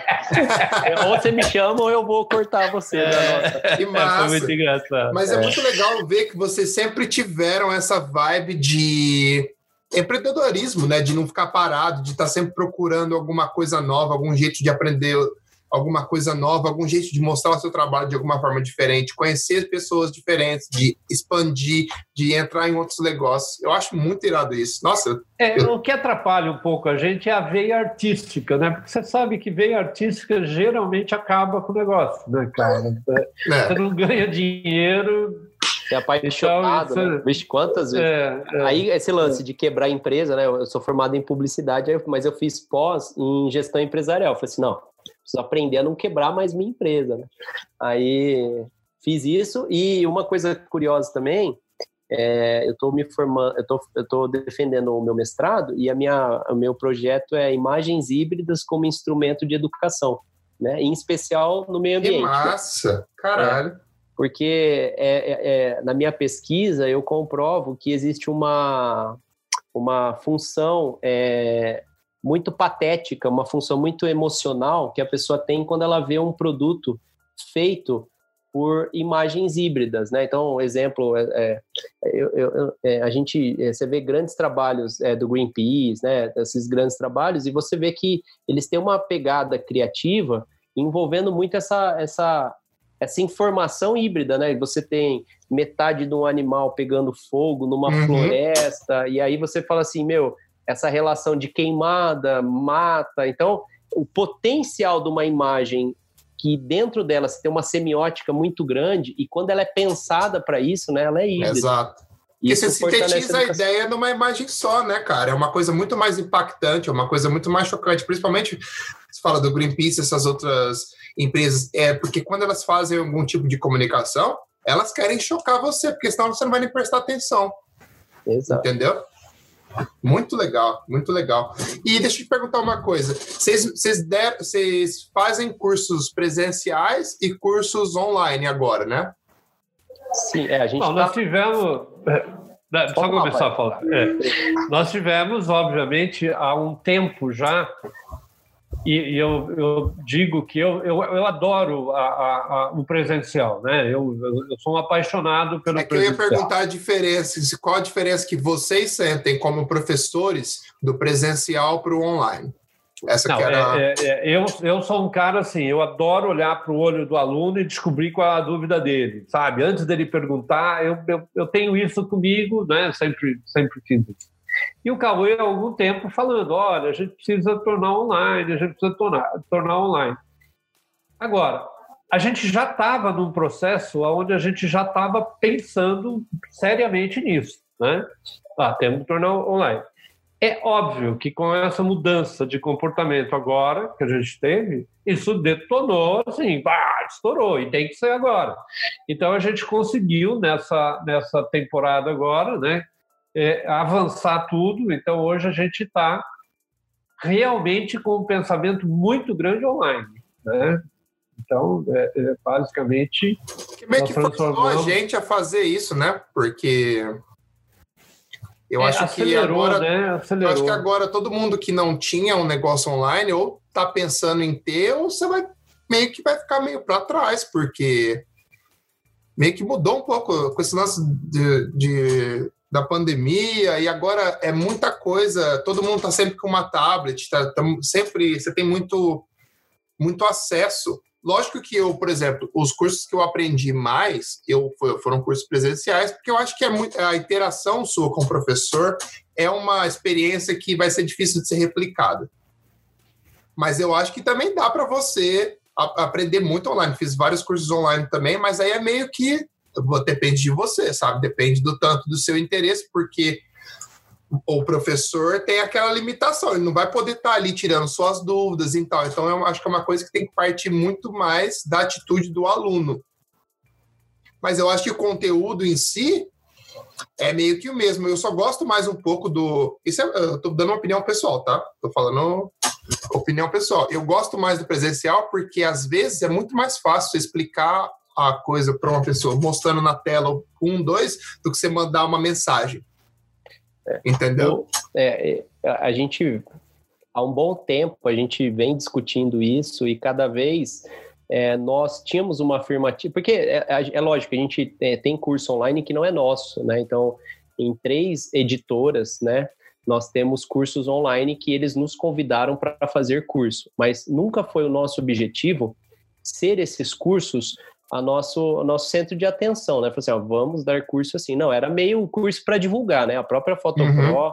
né? A Educar, que é a antiga Fotos TV. Então, a gente tem curso nesses, nesses meios, né? E a gente sempre achou que o curso online era um chamariz. Tanto é que o da Fotos TV, nós somos convidados para ministrar curso no Japão. E a gente foi duas vezes para lá para é. poder é, ensinar graças a esse curso. Mas nunca foi o foco, falou assim, ó, é uma fonte de renda, né? Por quê? Porque a gente, é, meu pai principalmente, é da, da, da, da visão do feedback da, do, do, das reações, né? Então você está dando um curso, a pessoa ela, ela tá com cara de boiando, você consegue mudar a didática. Né? Exato. Né? Então você tem essa relação, né? E eu, eu dou aula na faculdade, e a faculdade ela teve essa mudança, né? Nesse momento é, importante aí, teve que passar tudo digital. E a gente percebe que os próprios professores, que são professores presenciais, sentem essa carência do, do digital, porque você fica perdido, cara. Você está falando para uma câmera e você não está vendo a reação. Você espera no futuro alguém falar assim: nossa, que aula legal. Nossa, eu aprendi. Exato. Ou se a dúvida vier, né? E então eu acho que isso foi um dos grandes pontos. E em especial, não na minha área de edição, mas na área da fotografia é muito difícil e, e, e quem está escutando, eu acho muito legal tentar fazer isso. É, porque é muito bonito tirar foto, é muito bonito editar, mas coloca a máquina num tripé e tenta enquadrar pelo tripé, pelo tripé. tenta armar um tripé, né? Então quer dizer, isso no digital não dá para fazer. Você não aprende isso no digital. Né? Tenta é, posicionar a luz e, e, e mexer na, na, na, nas borboletinhas, na manivela da luz, né? Então, essas sensações no digital você não tem. E, e a gente percebe que isso é muito importante é, ao, ao, ao, redor né, da, da estrutura. Tanto é que o, esse curso que meu pai fez digital, é, que foi o Imagens é, Digitais, que a gente tem um curso chamado Imagens Digitais. Esse curso é o quê? A gente percebeu que o mercado ele sempre vende fotografia, curso de light, curso de Photoshop, mas nunca vende faça uma imagem. Né? Então, uhum. aprende a fotografar, aprende a usar o Lightroom e aprende a usar o Photoshop para você revelar a imagem. E nesse curso eu percebi que meu pai teve o zelo de fazer é, cenas para mostrar o, o, como segurar o tripé, para mostrar como armar o tripé, sabe? Então, é, essa experiência. Cuidado, física, né? O cuidado é. que ele teve para montar o curso. Eu acho muito, muito legal, cara. Mas é só quem é artista que ama, ama muito o que faz, que passa esse conhecimento com esse cuidado, sabe? Eu acho é, muito legal. Tem, tem, tem, assim, uma outra coisa que a gente sempre coloca, é que eu, eu e o Cauê agora, a gente está com a experiência que a gente teve com o curso presencial, a gente está é, autorizado a fazer um curso é, é, é online. Por quê? Porque o, o, que eu vejo, eu sinto muito, cara, é que tem assim uma cambada de pessoas lotando o mercado de aulas de, de, de, de tudo, né, cara, é, online, mas sem didática, sem preocupação de, de conteúdo, sem preocupação de, de, de cronograma. Então, isso é um perigo. Então, eu sempre coloco assim, uma propaganda nossa, um argumento de venda é, pô, quem tem 17, 18 anos de, de 19 agora, né? É, pai. De, de, de, de carreira? De aula, de tarimba para aula, cara, a gente não podia fazer uma coisa ruim, né? A gente, a gente tinha essa obrigação de fazer uma coisa que valesse realmente a pena. É, e quando meu pai fala ruim, não é, não é, não é só o ruim, mas é aquela coisa assim, eu se eu tivesse que dar uma dica para quem dá aula online, é, faça aulas presenciais, porque você consegue ter esse feedback do aluno presencial e aí você alimenta o seu conteúdo online. Então, por exemplo, estou ensinando o Hugo a fazer tal coisa. Ele não entendeu bem, quer dizer, a minha didática não foi tão clara, mas eu vi que ele não entendeu. Eu fui lá e criei uma outra. Uhum. Aí eu vi que ele entendeu, eu adquiri isso e estou fazendo um curso pensando num persona como o Hugo. Então, uhum. é, eu acho que é isso que, que é muito importante. É você iniciar no, no digital, você tem esse, esse grande risco, porque você não, não consegue ter tanto feedback, a não ser que, que aconteça em live, né? Aí, Exato. aí é outra conversa. E um outro ponto que vocês falaram também de ter muito curso, às vezes o cara não tem didática, eu acho que isso é um, um, dos problemas da profissão hoje em dia, ou de uns anos para trás, ter se popularizado tanto, que tem vários lados bons. Lá. Lógico, tem mais, mais gente olhando para o nosso trabalho, mais pessoas conhecem o nosso trabalho. Tem, naturalmente, vai ter mais, é, mais trabalho para isso, vão ter mais profissionais. Só que muitas. Aí você começa. Aí essas pessoas novas talvez não sabem quem são os professores, não sabem escolher professores de uma forma certa, sabe? Acabam aprendendo com um cara que às vezes o cara curte Photoshop, então o cara tá fazendo umas aulas ali, mas o cara não tem aquele fundamento técnico e a experiência que, que vocês, por exemplo, têm, entendeu? Então eu acho que um dos problemas hoje em dia é que as pessoas não conseguem filtrar muito bem. Falar assim, ah, eu, esse curso dessa pessoa, quem que é essa pessoa? Quem é esse profissional? Ele trabalhou aonde? Qual é o portfólio dele? É, Deixa eu entender um pouco. É, e não, é. olha, que, que ferramenta legal. No fim das contas, ferramenta é ferramenta, amigo. Você não vai, uma ferramenta não vai fazer por você. Você é. tem que saber, é que nem você saber um, você é um mecânico de um carro, mas você não sabe dirigir ele. É. Tá, é. Eu só queria falar só para fechar esse lance do, é. dos professores, não, porque eu acho que é, que é uma é coisa legal, que acontece hoje em dia. Legal, não, e é. é perfeito, porque uma das coisas que a gente eu falo na faculdade, né? Porque eu, eu dou aula até para o primeiro ano de introdução a, a publicidade, né? Fotografia introdutória, e eu falo para os alunos assim: você tem que ter ídolos, você tem que pesquisar e, e ter referências de pessoas para você se espelhar. Agora, nós estamos no, no, no, no, momento onde a gente analisa quem tem mais curtida, quem tem mais seguidor. Né? E, é. e, e essa estratégia não é um critério é, muito é, qualificado, né? Você você está julgando o gosto, a afeição, a proximidade daquele personagem, mas você não está vendo o bastidor, você não está vendo a experiência dele profissional naquilo que você espera. Então você Exato. segue uma pessoa e você vira fã dela, aí você pergunta para ela: o que, que essa pessoa fez?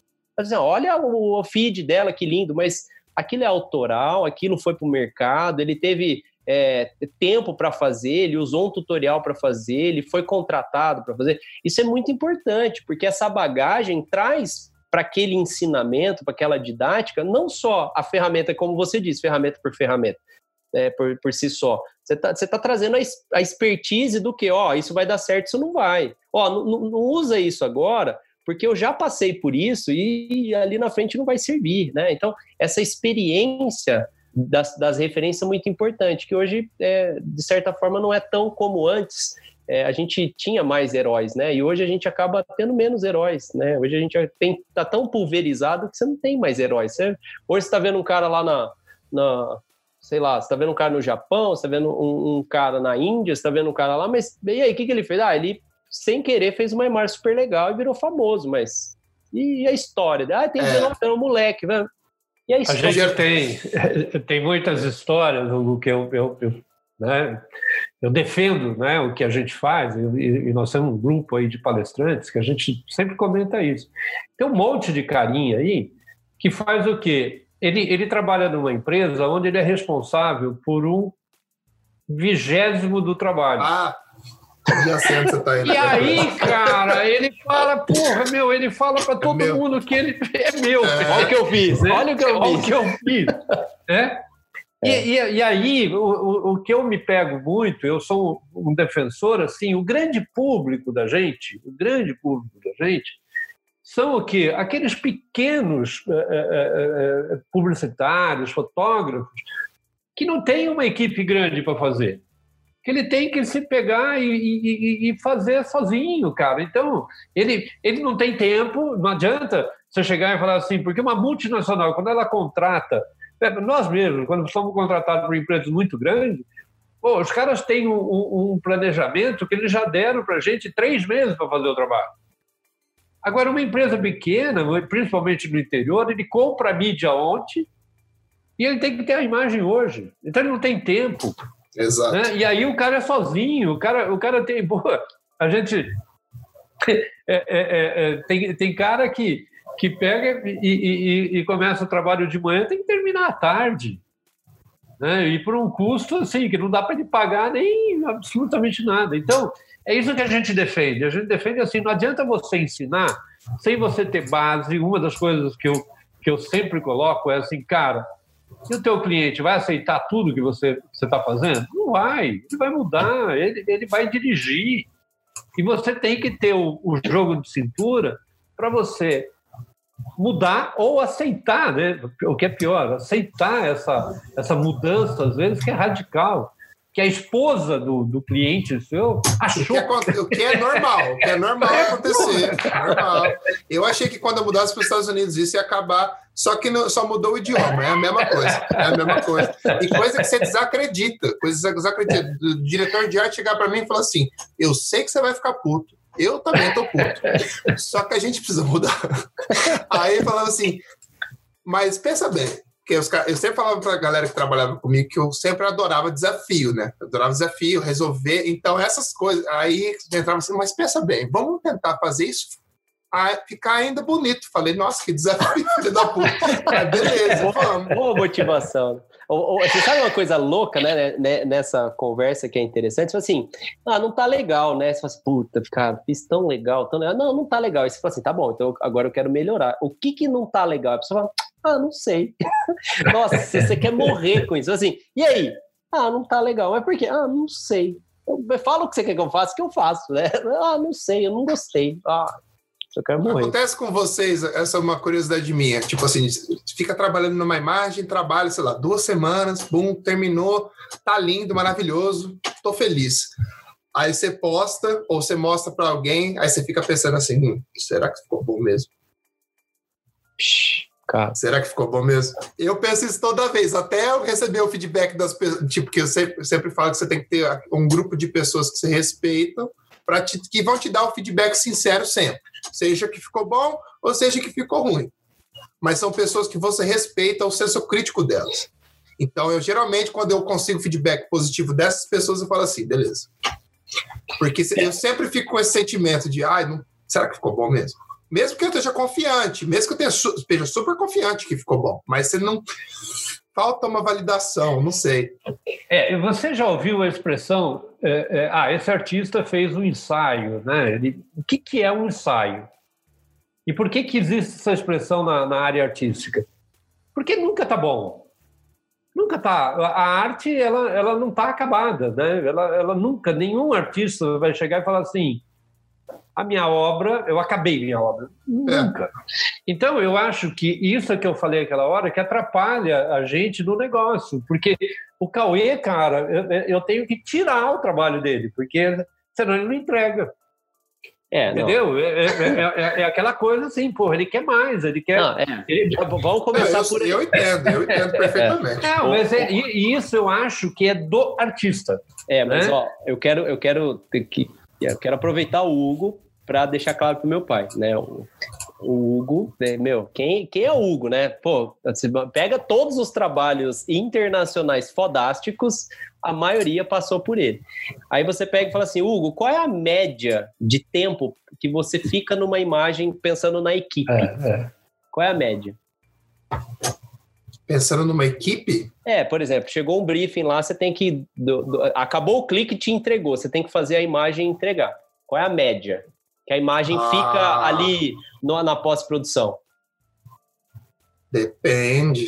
Pra, vamos supor, nessas últimas que eu fiz dos, do, das garrafas, os drinks, eu fiquei seis dias em uma e acho que uns cinco na outra, mas cinco dias fazendo. Eu gosto de fazer, vou dormir, acordo para ver se eu já gosto da imagem ainda. Vou, não é. sei o quê, mando no meu celular, olho no meu celular, vou, olho, faço de novo, testo. Eu sempre testo uns dois, três moods diferentes de cores para ver se eu gostei ou não, se eu posso, pelo menos para manter minha cabeça aberta. Aí, a partir do momento que eu fechei o mood, falei, ah, beleza, agora vamos terminar. Agora vou enfeitar o pavão e boa. Mas mesmo assim, você vai e volta várias vezes. Várias não. vezes. Quando várias meu pai vezes. fala Eu acho que é assim natural. É, quando meu pai fala assim, ah, o Cauê não entrega nunca. No interior, Hugo, é diferente, porque você não tem esse planejamento. No, no interior, quando a gente briga muito para prazo, chega na pós-produção, num dia eu tenho outro dia para entregar, entendeu? É, aí é pesado. Aí, e, e por quê? O que, que acontece? É, a, a mídia é vendida no interior a, a promoção, né? Você Exato. não tem aquele planejamento anual, né? E então assim, eu, eu, eu, sou de uma linha que eu tenho que entregar muito rápido, mas pensar em entregar bem feito. E isso me machuca, porque eu sei que eu precisaria ter essa. essa uhum. é, é, eu teria que curar essa imagem em cinco dias, seis dias, né? E meu pai fala que eu sou lento, entendeu? Meu pai fala não, que eu. Não, não. Mas eu acho que, por exemplo, ó, agora eu vou falar uma é, coisa. Eu acho que é, com é que, o assim, tempo. É, é que, infelizmente, o, a, a gente apaga incêndio. O interior é feito de bombeiros. Né? Eu ia falar isso. Eu fiz uma é, imagem para Gatorade, uma imagem, uma imagem, que eu lembro que é, era o Felipe Chacon. Ele trabalhava na África. E aí ele falou assim: Cauê, é, eu tô com esse projeto aqui, eu queria que você fizesse. Eu falei assim, para quando? Ah, uns três meses. Um é. eu tive assim. Eu, eu, não, eu nunca tive projetos é, longos, nunca. Ah, eu lembro que a gente foi fazer um trampo é, para Rap Down, que foi fazer um trabalho com a Xuxa, e aí a gente ficou uma semana, meu pai ficou uma semana produzindo lá, e ele ligando para mim falou assim, porque a imagem híbrida, uma das coisas que a gente tem que fazer é assim, se meu pai vai aplicar a Xuxa em algum lugar, eu tenho que mostrar o lugar para ele iluminar daquele jeito. Uhum. E ele teve a brilhante ideia de fazer tudo ilustrativo e 3D, né? Ele falou assim, não, fica tranquilo lá, os meninos fazem. Velho, eu tenho vergonha demais. Mas meu pai falou assim, não, é um aquário. Desenha aí, faz um 3D, rapidão, manda aí para mim. Amanhã é tal imagem. E a gente tendo que construir cenários, né? Aí é, lógico, né? A gente, é, e aí vem a experiência que eu acho muito legal, né? Porque você vai aprendendo a, a remendar e remendar bem feito, né? Exato. É aquela ah, a gente que... ganhou prêmio com isso, então legal. é. Nossa, papai, eu fiz tretando aquele podcast. Vai sair notícia depois. O grupo Luso terminou, agora é só o Luz Here, Luz aqui. Mas foi muito curioso, porque essa questão de tempo, é, é, isso eu acho muito legal na pressão, né? Que a gente aprende isso com, e, e eu acho que a, a, experiência, a maturidade vem da, da pressão. Eu escuto seus podcasts, você contando na época que você tinha pressão lá, que você contratava o, seu time lá e a cobrança, prazo. Meu, é, foi, provavelmente foi a época que você mais cresceu entendeu? Eu, eu, agradeço, eu sofri pra caralho, mas eu agradeço de coração por isso. Eu acho que uma, e também com o tempo, eu, tinha um amigo meu que falava, você meio que aprende a escolher as suas batalhas, sabe? Você tem trabalho que você fala assim, puta, não vou poder ficar três dias nisso, então vou fazer o meu melhor dentro do tempo que eu tenho, entregar e vou me convencer a ficar feliz com isso, entendeu? E acho que com a experiência você vai aprendendo que às vezes em certos trabalhos você não tem muita escolha. É. é, E aí, nos trabalhos que você tem mais tempo, aí você fala, beleza, agora eu vou morrer aqui, entendeu? E, e, você sabe que tem uma outra curiosidade também, né? Porque você tem esse vício errado do tempo, que é esse mercado novo, e que às vezes eu, eu até ponho a, a desafio em alguns casos para provar assim isso está acontecendo num grande cliente aí que a gente está atendendo e alguns clientes, né, que o cara chega e fala assim, eu preciso para amanhã. Aí você pega o trampo e aí você não entrega amanhã, você entrega daqui três dias, mas uma coisa três vezes melhor, sabe? Aí o cara fala assim, puta, eu entendi. Aí ele te dá mais folga, sabe? Aí ele fala assim, uhum. assim, puta, manda lá no Grupo Luz, mas agora com mais tempo, porque os caras vão fazer melhor. Né? É, esse de fim de semana agora, o, ele queria do dia pro dia. Ele falou, não, deixa que eu levo. Eu falei assim, não, então deixa que eu faço no dia. Fiz nada, cara. Eu comecei num dia e entreguei no outro. Ele me pilhando. Mas ele percebeu que eu encurtei passos para ele, né? E ele falou assim, porra, o cliente aprovou de cara. Até ele mandou uh, ontem, né, um puto elogio lá falando Você que... Vê. Né? Então, assim... Valeu a pena. Às vezes vale a pena você, você dar essa judiada no tempo, se você, é lógico, né, esse, esse deadline aí, você sabe que dá, né? Porque você tem o...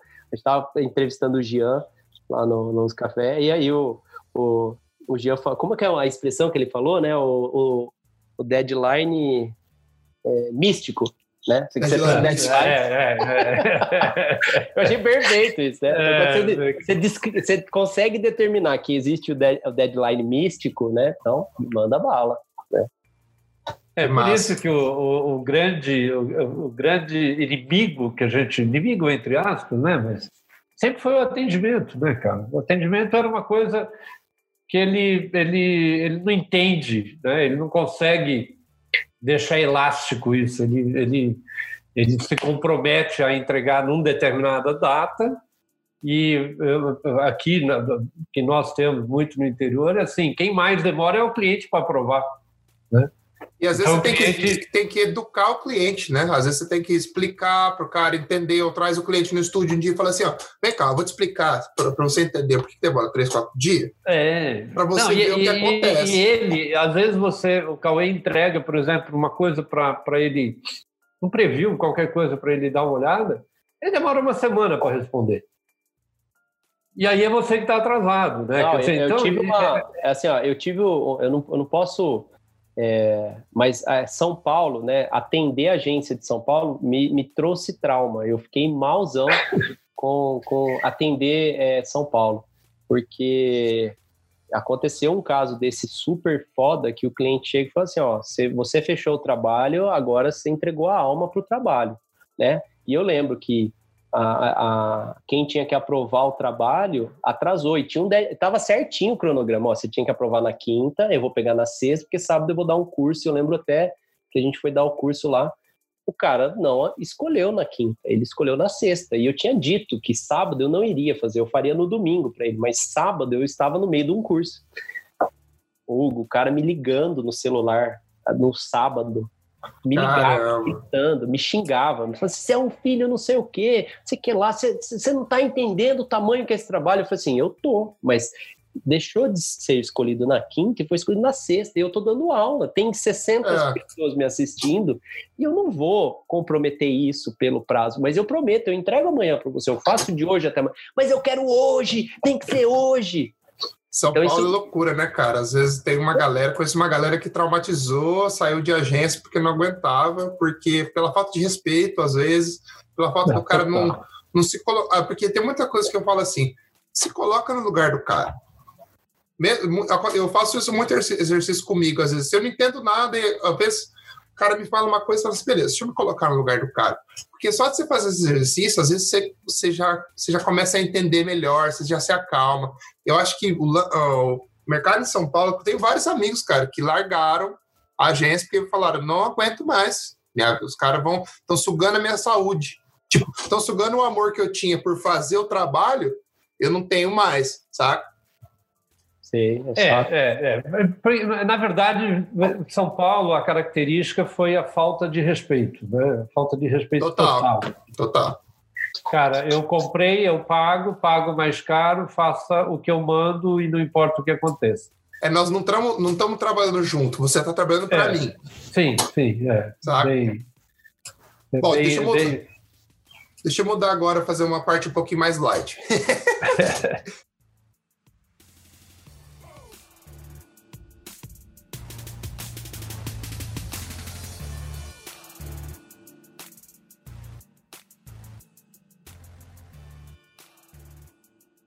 Pra, tem uma galera nova que escuta o podcast e eu queria saber quais são as dicas que você daria para essa galera que quer entrar nesse mercado agora.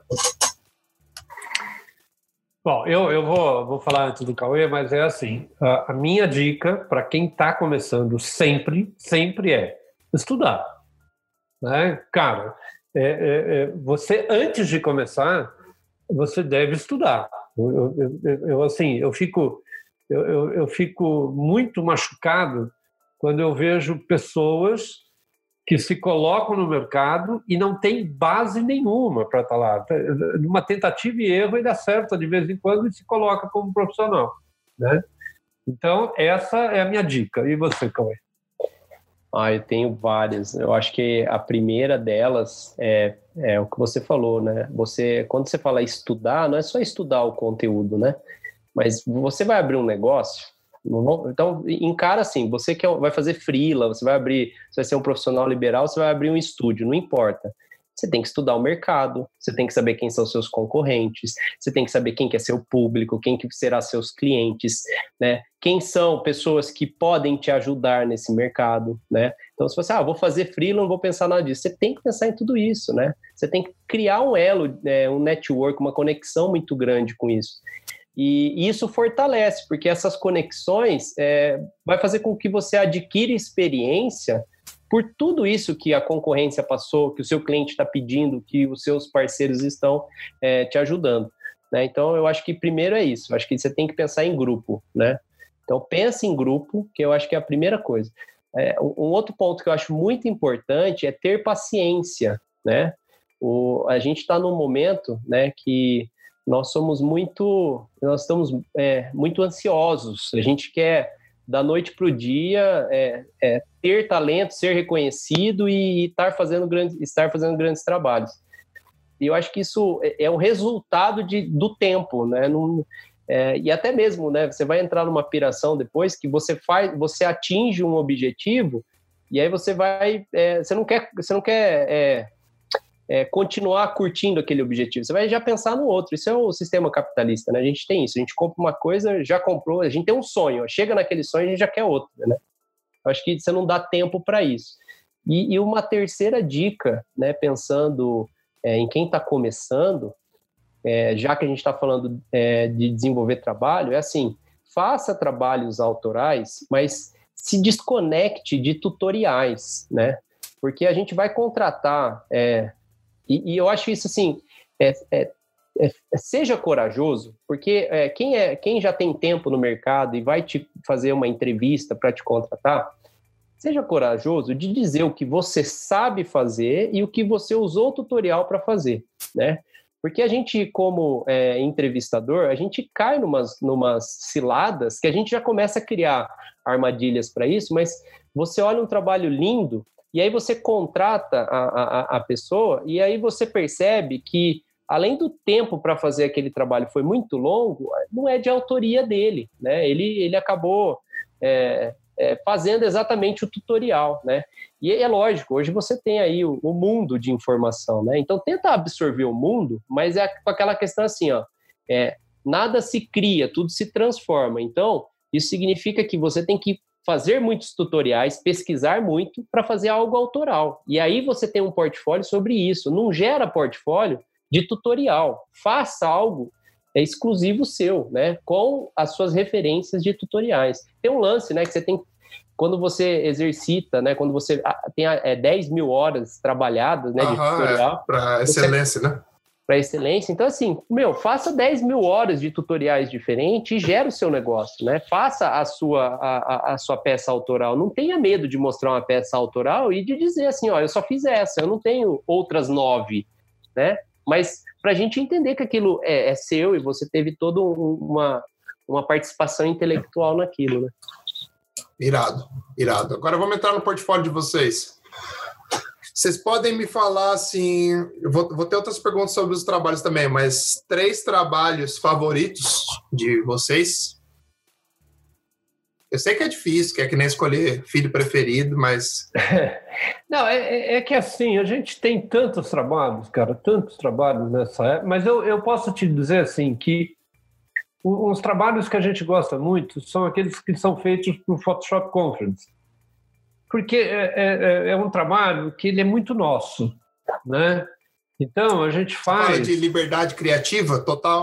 Total. Esse lance. Total, ah, é, gente, isso não tem dinheiro que pague, né? Esse não, é o tesão. É, e aí, de repente, assim, apesar dele ser feito de uma forma pensado até de uma forma didática, ou seja, a gente está querendo gerar conteúdo, né? Mais mastigado, é, né? É, é, é, é, óbvio que, que talvez não fosse um trabalho tal como a gente quisesse fazer, né, de forma integral. Mas ele é muito gostoso de fazer, porque tudo é pensado. Né? Então ele dá prazer. A hora que a gente olha para o resultado, a gente fala, putz, foi isso mesmo que a gente é, é que a gente pensou. A gente estava discutindo uma foto que eu gosto muito, que é do circo, né, que a gente fez, e, e, e, aquela foto me deu satisfação de ver o resultado. Eu falei, porra, foi exatamente isso que a gente pensou. Eu já tenho uns pontos ali que eu falo assim, cara, podia ter melhorado, podia ter feito. ah, mas isso é normal. Você, nós vamos morrer com isso, cara. Você é, tem que, é. tem que deixar, deixar embora, porque senão. Então, Além do é, circo, é, pai, falta duas aí para você. É, não, isso, cara, é complicado. Eu, eu, tenho, eu tenho que ler na minha história toda, mas, por exemplo, um trabalho que eu diria para você assim, que eu tenho o maior orgulho de ter feito foi essa primeira híbrida que a gente fez, que a gente não chamava de híbrido. Ah, da borboleta? Foi, da mariposa? Da borboleta, aquilo foi é. genial. Né? Exato. Aquilo, Agora aquilo foi... não tá nenhuma minha. não, como assim? Não, é que eu, eu tô com medo de você falar uma que eu vou falar, né? Então... Ele não quer ah, legal, legal. tá. Vamos repetir. É, é, então, é, é, é, esses dois trabalhos, por exemplo, eu, eu tenho um grande orgulho. E um terceiro trabalho que eu tenho um grande orgulho de ter feito foi com a Xuxa né, que foi um trabalho que a gente conseguiu num tempo recorde fazer uma coisa que foi a do Chaplin, por exemplo, que foi elogiado por ela, que, que, que foi um trabalho que a gente conseguiu fazer, que a gente passou, muito poucas pessoas sabem, a própria alma da, da, da Xuxa, né? Que ela tem adoração do artista, e foi um trabalho que eu adorei fazer. Então, eu, eu diria assim, três pontos, três fotos que eu gostaria de mostrar seriam essas. É, geralmente a resposta é bem pessoal, viu? Então não fique, é. não fique com vergonha ou de falar coisa errada, nada, porque esse é um lado mais pessoal, entendeu? É, é. Por quê? Porque às vezes o porquê o trabalho é mais importante para você é uma coisa totalmente pessoal, porque você queria conseguir aquilo, ou você teve uma experiência, ou foi algum tipo de cliente, enfim. Vai, Cauê. Ah, eu acho que a primeira imagem, é, que foi a primeira é, imagem que eu fiz é, híbrida, mas que ela foi comercial, né? Porque a Mariposa foi uma exposição. Então, assim, é, também nessa, nesse mesmo ano, eu vou te mostrar também, eu vou te mandar, é, a gente fez uma imagem híbrida para Lincoln. Lincoln é uma, ah, uma fábrica, uma fábrica de solda e toda a mecânica, é, a Lincoln tinha uma estratégia no passado de sempre fazer uma foto erótica, né? Por quê? Porque os, os mecânicos adoram ter um calendarinho ali com a marca Lincoln e foto erótica e nós fizemos essa imagem é, com, com um ar mais no artístico, né? E foi a primeira híbrida que eu, eu coloquei solda no, na, no, no, na perna. E uma outra curiosidade dessa imagem é que existe um cachê muito alto para uma modelo linda, com é, um seio belo e uma per, e pernuda, né? E aí meu pai teve a brilhante ideia de falar assim, ó, vamos economizar, a gente faz o que? Híbrida, eu contrato uma modelo que topa fazer um, um nu, mas que tem um, um, um, seio bonito, mas não é bonita de rosto. Contrato uma que só quer aparecer o rosto e ela não vai ficar envergonhada do corpo. E uma outra que tem um pernão. E aí eu montei, né? Então essa Caraca. foi a primeira imagem. É, é, não, ó, bate palma. Né? Realmente. É, depois foi, eu, vou, eu, vou, eu vou mandar essa imagem para você ver. Então essa foi a primeira, que eu acho que foi um marco, né? A, a outra que me veio na cabeça na ordem, né? Que eu acho assim que é de tirar o chapéu é, na verdade, eu tenho mais duas além. É, eu tenho, é, é, não é a que eu mais gosto, mas é a que todo mundo fala mais, né? Então eu vou. Depois eu vou chegar até a, a quinta, mas eu vou, eu vou falar três só. É, a que me marcou muito foi a que a gente fez para Santa Helena, no Japão, é, que a gente fez numa, numa, numa cabana milenar, né? Que eu, essa eu acho assim, foi a foto que, que, na minha opinião, se eu fosse olhar pixel a pixel, é a que eu menos é, acho que falta alguma coisa nela, né? É, é uma que ela está explorando e encontrando é, é, produtos da Santa Helena. Também vou mandar essa para você. Né? Então, essa, é essa é a segunda. E a terceira, que não foi que a gente ganhou no Photoshop World né, da NANAP, que a gente participou de um concurso lá na, aí nos Estados Unidos, que a própria ANAP, né, que é a Associação dos Usuários de Photoshop, que o Scott Kelvin tem esse, esses eventos, a gente se inscreveu, né, três imagens. Eu escrevi a ponto de ônibus, a gente escreveu a do açougueiro e a gente escreveu a maquiagem, a maquiagem, né, digital, é. né, que essa também é uma imagem que chama muita atenção. Dessas três, é, a gente pegou primeiro, segundo, terceiro lugar, mas só ganhava prêmio a primeira, né? Mas quando apareceu o shortlist, né, ele foi falar assim, ó, oh, o Léo Luz está concorrendo com o Léo Luz, que está correndo com o Luz. então a gente sabia que ia ganhar. Aí a gente ganhou com a ponto de ônibus, mas eu não acho que a ponto de ônibus é, uma, é a, é a imagem que eu mais gostei. Eu achei muito legal a do açougueiro. Então, se eu tivesse que falar três imagens, é a Lincoln, a, do, a do, da Santa Helena que a gente fez no Japão e a do açougueiro, né? Essas três. Aí, o que me marca muito, né, além dessas três, é a do ponto de ônibus, que a gente ganhou um prêmio internacional, né? Então, eu acho isso muito legal, porque hoje é, é, difícil você ter concursos internacionais que você ganha troféu e tal, né? E, então, essa eu achei muito legal, ainda mais na NAP, né? Você está falando no mundo do Photoshop, na área é. de fotomontagem. Em 2011. E a que eu gosto, que a que todo mundo fala bastante, que eu fiz pro Felipe Chacon, que foi a do, do Gatorade. De que é o cara jogando basquete pegando fogo, né? Essa daí, na ah, época, você tem que pensar assim, nós estamos falando de... É, mas é, é, a gente não pode esquecer que a gente tem aquela foto que o Nizam né, colocou, que foi uma das peças mais bonitas que ele já tinha, é, é, que a equipe dele tinha feito, que é a do é, mas é, é mais para você, né? É, do, é o do pub, né? Mas é mais é para uma pegada é. de fotografia, né? Na área de edição, eu tá, acho tá, que é. a do açougueiro é muito curiosa, porque jamais você ia fazer uma foto dentro de um hospital. É, então aquilo foi tudo planejado com banco de imagem, a gente construiu um cenário, colocou, fez um negócio que não era possível fazer. A do Samurai, que eu acho que foi pixel a pixel, né? A do Samurai não, do, da exploradora e a primeira, que você pensar vinte e tantos anos atrás, é, é, né, é. cara, a gente fez uma imagem híbrida que se você olhar assim é, é de surpreender, né? Então, são essas Irado. aí. Eu vou, eu, vou mandar para você. Eu não sei se você divulga no, no podcast. Não, mas... manda para mim que quando eu postar no Facebook eu coloco umas imagens juntos também. Beleza, beleza. E qual foi o trabalho mais divertido de fazer? A gente se diverte em todos, né? Não, sim. Eu, eu, tô sendo. tô sendo. tô filtrando, filtrando a água aqui agora. É. é Pô, pô, cara. É assim, eu vou falar assim, é, a gente já teve altos fights, né? Então, assim, é, pai, trabalhar com pai e filho não é fácil, não, cara. Trabalhar em família dá, dá altas brigas. Mas de, de trabalhar sorrindo, né? Eu acho que são é, não posso falar que são os autorais, né? Porque meu pai tem a, a ideia dele, eu tenho a minha, a gente quebra o pau. Acho que. Cara, um trabalho. Que... Ah, eu acho que o pub, né, pai? Aquele pub lá foi um trabalho super legal que a gente fez com o Gui. Foi. É, foi, e foi divertido. É que, é que assim, o, o, trabalho, o trabalho de fotografia em si, ele sempre gera uma tensão, né? Porque até pelo prazo, até pelo envolve muita gente, né? Então, é, é, é, é para ser divertido, a coisa tem que estar no meio, mais ou menos, na hora que já começa a fluir. Né? Exato. Então, é, é, eu, eu, assim, se eu te falar que eu tenho um trabalho que foi altamente divertido, que a gente deu risada o tempo todo, eu não consigo me lembrar agora, né? A gente tem cenas muito engraçadas que acontecem de erros, né? De, de, de absurdos. De, ah, tem um, de... super divertido, pai. Aquele que a gente fez no Japão, lá na, no, na Vila do Samurai. Ah, não, tudo bem. Foi, Aquele foi legal. Foi um nós curtimos pra caramba. Curtimos. Porque, a, a, foi, além do Davidson que ele é um sarro, né? A gente parou para comer pizza antes. Aí o Uda é. se vestiu de samurai. Pô, do começo, a, a gente é, foi no é. esse o Uda, ele tem é, a maior escola latina latina lá no, no Japão.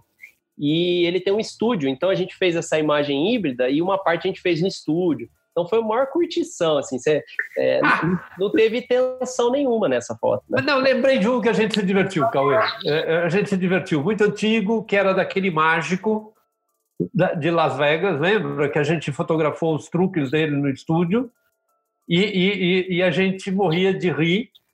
Ah, é, é, Tivemos que assinar tem um contrato, é, lá, posso contar as mágicas. Ah, é? É, é eu podia contar o. É verdade, gente, é verdade. Tinha muito, a gente deu muita risada o tempo todo, aquilo lá foi muito legal.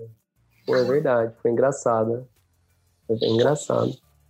Bom, agora eu vou entrar no assunto de como é trabalhar em família. Quais são os prós e os contras? Eu Mas sem treta, hein? Né? Sem treta, hein, galera? Sem treta, sem treta. Ah, é, é, é, o, bom, o bom é assim, né? Que tá trabalhando todo mundo junto, legal. O ruim é que você não pode mandar embora as pessoas que você está trabalhando. Né, e aí eu mando minha esposa embora todo dia, ela não vai, né? Aí...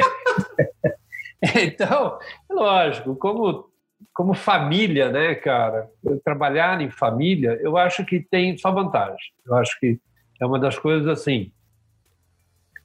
É, é, isso é milenar, né, cara? Se você pegar desde os dos primeiros trabalhadores, é, desde o primeiro cultivo, ele era feito em família. É uma necessidade que o homem sempre existiu. Né?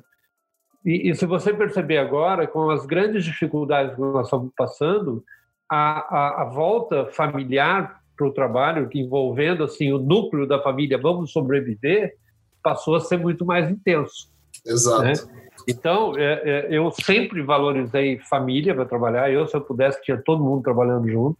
Né? Eu era uma grande família trabalhando junto.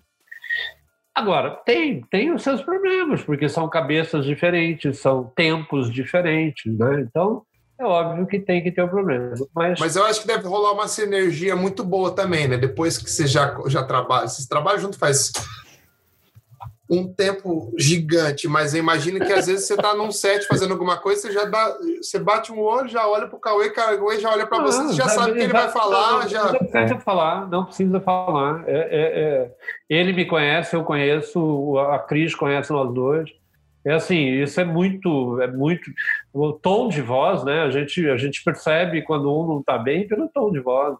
É, é, então, é, é, é, óbvio que essa é uma questão muito legal da família. Né? Não tem. Não, não tem é, é, eu, por exemplo, eu e a Cris aqui, a gente se proíbe de vez em quando, e agora nós estamos sofrendo um pouco mais com isso, porque estamos trabalhando em parte aqui dentro de casa. Mas é assim, é você tomar cuidado para você ter horas que você não fala sobre isso. Porque senão é, só, fica, só, fica, isso, né? É, full não, não desliga, não desliga é, do trabalho não, nunca, né? É, terrível. Isso é uma parte chata. Aí você vai almoçar, tá falando de negócio, né? Então, mas a gente até que consegue se disciplinar. Né? Eu, eu acho que desde o começo é de tirar o chapéu, assim, porque muitas pessoas, é, principalmente as pessoas que são mais velhas e têm filhos, né? Esperam, é, ah, pô, como é que você conseguiu, né, trabalhar junto com o seu filho? Como é que você convenceu o seu filho a trabalhar? E eu acho que isso é de tirar o chapéu do meu pai, porque ele fez uma coisa que a maioria que empreende não faz, né? Que é dividir os seus ideais, seus sonhos e, e, e saber que cada um tem o seu, a, a, o seu espaço, né? Tipo assim, ó, essa área do Cauê, é ele que vai bater o martelo, essa área Saber da Saber dividir, né? Saber dividir. Então, respeitar essas opiniões. Então, esse é o ponto positivo da gente trabalhar junto, né? Que a gente tem essa, é, esse espaço, né? É, de certa forma, isso é, é, negativo também, porque às vezes você quer juntar essas ideias para transformar, né? Você fala assim, ó, peraí, é, eu precisava ter, além do Léo, da crise do Cauê, um, um diretor, o dono da empresa, para falar assim, ó, isso não está dando dinheiro, ó, isso aqui Entendi. nós estamos ocupando tempo a fazer, isso aqui está faltando tempo, ó, é, aqui nós não estamos usando mais, vamos mudar. Então, isso eu acho que, principalmente agora na pandemia, é o que está pegando mais, porque a gente, como cada um está numa área, meu, ele está fazendo o papel dele, a, a, minha mãe está fazendo o papel dela e a crise dele, mas isso não significa que nós estamos indo para frente ou para trás, né? Então, acho que esse é um ponto negativo, que é o excesso de confiança também não, não, não, não, traz essa, essa, esse equilíbrio, né? Então, se tivesse no governo, na política, só os esquerdistas ou os, os da direita, não ia dar certo, né? Então é, é importante você ter o equilíbrio dos dois. E então eu acho que isso que é um ponto que é importante é, discutir. E é, trabalhar com família, você tem essa relação que meu pai falou, né? Que é, é você traz para casa a conversa, né? Então é que eu não moro com meu pai. Mas, e meu pai fez questão de morar um, um, um, um quarteirão da minha casa. Né? que eu dou tchau. Foi ele morar lá. Né? Então, assim, a gente, lógico, isso é positivo também, porque você tem um tempo que às vezes você não teria no trabalho, tem gente do seu lado, né, e tal. Então, acho que tem, tem essa parte positiva. E, e o fato de vocês terem construído essa história bacana, tá ligado? De ter essa empresa com não sei quantos anos, tem um, vários trabalhos, super legal, tá ligado? Eu acho que quando você olha para trás, agora que você tá um pouco mais velho, você olha para trás, tipo, vai ser uma coisa que você vai contar pro seu filho um dia. Não, é, Sim. não, eu vou, tá eu vou te falar tipo, coisas. Esse é, que, assim, é, esse é o, esse é o é, patrimônio da família, sabe? É, tipo... é. O, o, o, Hugo, curiosidades, né? Quando eu fui convidado para dar aula na faculdade, é, o coordenador falou assim: oh, você, não, você não quer dar aula de fotografia aqui? Aí eu cheguei pro coordenador e falei assim: oh, eu posso dar aula de fotografia, mas seria legal se desse aula eu e meu pai, porque fala da fotografia, fala Photoshop. Você acredita que o coordenador contratou eu e meu pai? A gente ah, é? nós éramos professores na, lá na Universidade de São Luís, na Faculdade de São Luís, é, e a gente ia dar aula junto, cara. É, que massa! Então, assim, é, isso, isso não tem preço. Você saber que você é, criou essa, como você disse, né? Você tem esse, esse traço profissional junto com família, né? Isso é, isso é muito gratificante também, né, cara? Irado, irado. E tem algum estilo de projeto que vocês gostam mais? Ou vocês estão num ponto que o que vier vocês estão matando? Não fala um estilo que vocês gostam mais ou mais alguma preferência. Vou dar um exemplo, por exemplo. Eu falei com o Léo Vilela da Platino, ele falou que uma apesar dele ser um fotógrafo maravilhoso, fizer trabalho internacional, ele não gosta muito de fotografar pessoas, ele prefere fotografar produto, porque ele ah, não gosta muito da relação ele com as pessoas. E eu queria perguntar para vocês se tem algum que vocês gostam mais ou vocês são meio que nem eu, que o que vier nós dá um jeito e resolve. Não, se você perguntar o que eu gosto de fazer, o que você né? prefere? Vamos falar assim, é, o que você é, prefere? Sim, que eu, que eu tenho, eu, eu, gosto muito de, de montar é, cenários com luz. Eu adoro trabalhar com a luz, eu adoro ficar iluminando, botando espelhinho. Né? Então, principalmente na área de alimento, isso é muito comum, aonde você fica horas para deixar um cantinho mais mais iluminado, menos. Né? Eu gosto muito disso, né?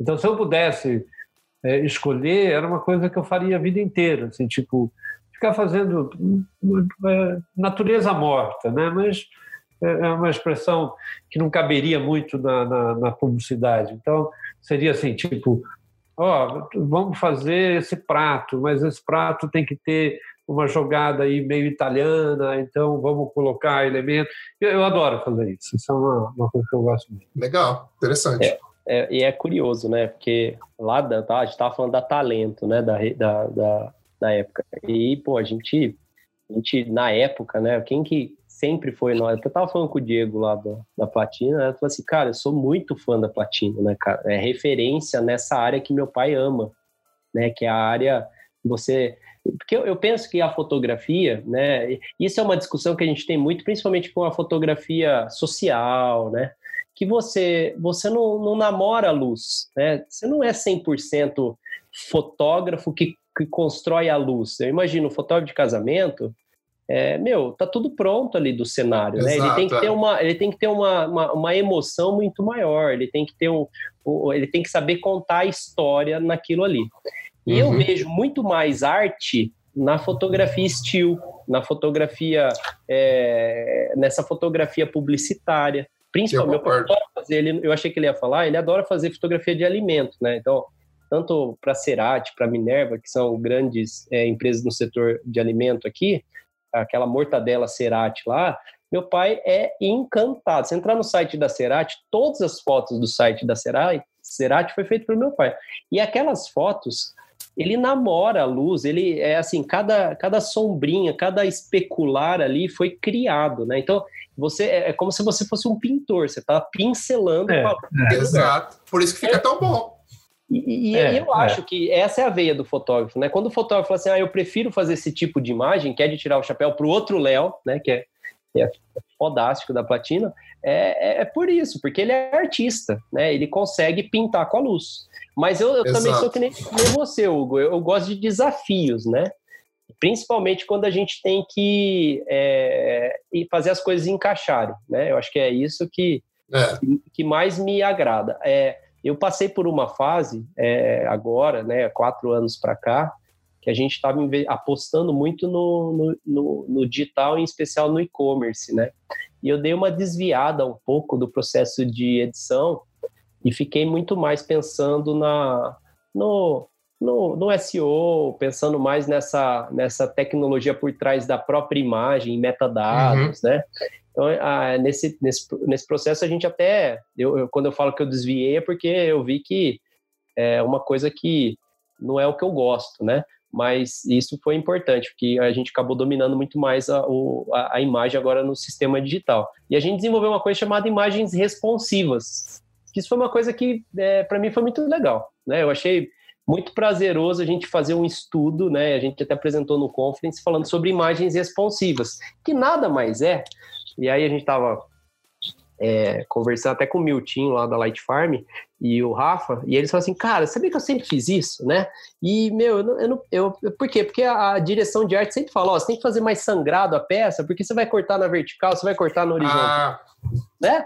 E, e, a gente pegou e, e através do, da, de Fibonacci, entendendo lei áurea, proporção e tal, a gente trouxe essa veia que o estudo da arte traz para a técnica, né? E aí a gente pegou e começou a dizer assim, ó, tem formas de criar um produto diferente para o e-commerce que é assim, meu, faz uma imagem é, é, dessa forma responsiva que eu vou, eu vou. A Cerati foi um caso, né? Que ela falou assim: ah. Léo, meu, você faz essas fotos lindas, mas vem o cara lá da, da agência de web e reclama que não tem nenhuma na vertical. Aí vem o outro cara lá fala que não cabe no wide do, do, do banner do site.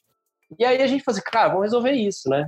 E, e, e isso foi muito legal. Eu, eu, eu, eu gostei, eu gosto desses desafios, de tentar resolver é, formas para fazer aquilo acontecer e, a gente fala, né, no interior, é, com pouca verba, né, cara? Porque é, o que sabe que eu adoro fazer? É assim, tentar resolver a ilustração, massinha de biscuit, 3D, foto, é, juntar tudo e fazer uma imagem. O cara fala assim, é, foi feito assim? Eu falei, é, foi.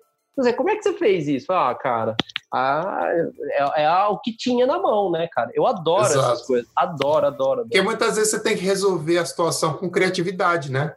Tem que buscar formas diferentes de, de resolver as imagens, e eu acho que isso faz você crescer muito como artista, porque é isso que te isso que te dá gás, né? Porque você já vê, você, quando você termina, você consegue fazer uma parada dessa, fala, beleza, agora já já tô é. com mais uma skill é. aqui, sabe? Você, e, e também isso alimenta a sua confiança, porque a gente que é artista, se a gente não confiar no nosso taco, é, ninguém é. vai, ninguém não, não, vai ficar, é. não vai ficar bom, não vai ficar não bom, vai, não vai ficar bom. Não vai, não vai. E é vai é tão prazeroso, né, cara, quando você cria um negócio, assim, cara, deu certo, né? Putz, olha, é, vamos pensar assim nessa lógica. Aí você vai, vai, vai, putz, e não é que deu certo, né? Aí você começa a aplicar aquilo mais vezes, né? E aí é o que você falou, né? Você adquire mais uma skill. Né? E eu queria perguntar uma outra coisa: o que, que motiva vocês? Tipo, uma coisa, um, uma coisa que me motiva bastante é ver outras pessoas fazendo um trabalho legal. Que eu já vejo e falo assim: nossa, olha, o cara tá fazendo isso, que da hora, preciso fazer alguma coisa também. Sabe, eu fico, eu sou um cara que fico feliz às vezes de quando eu tô dando scroll no meu Instagram ou no Behance da vida, eu acho um trabalho legal. Esse trabalho já meio que choca a minha cabeça, eu fico o dia inteiro pensando em alguma coisa que eu posso fazer também, ou de como aquilo me inspirou, sabe? Então, eu me alimento de. Vamos supor, eu me alimento de imagens de outras pessoas, por exemplo.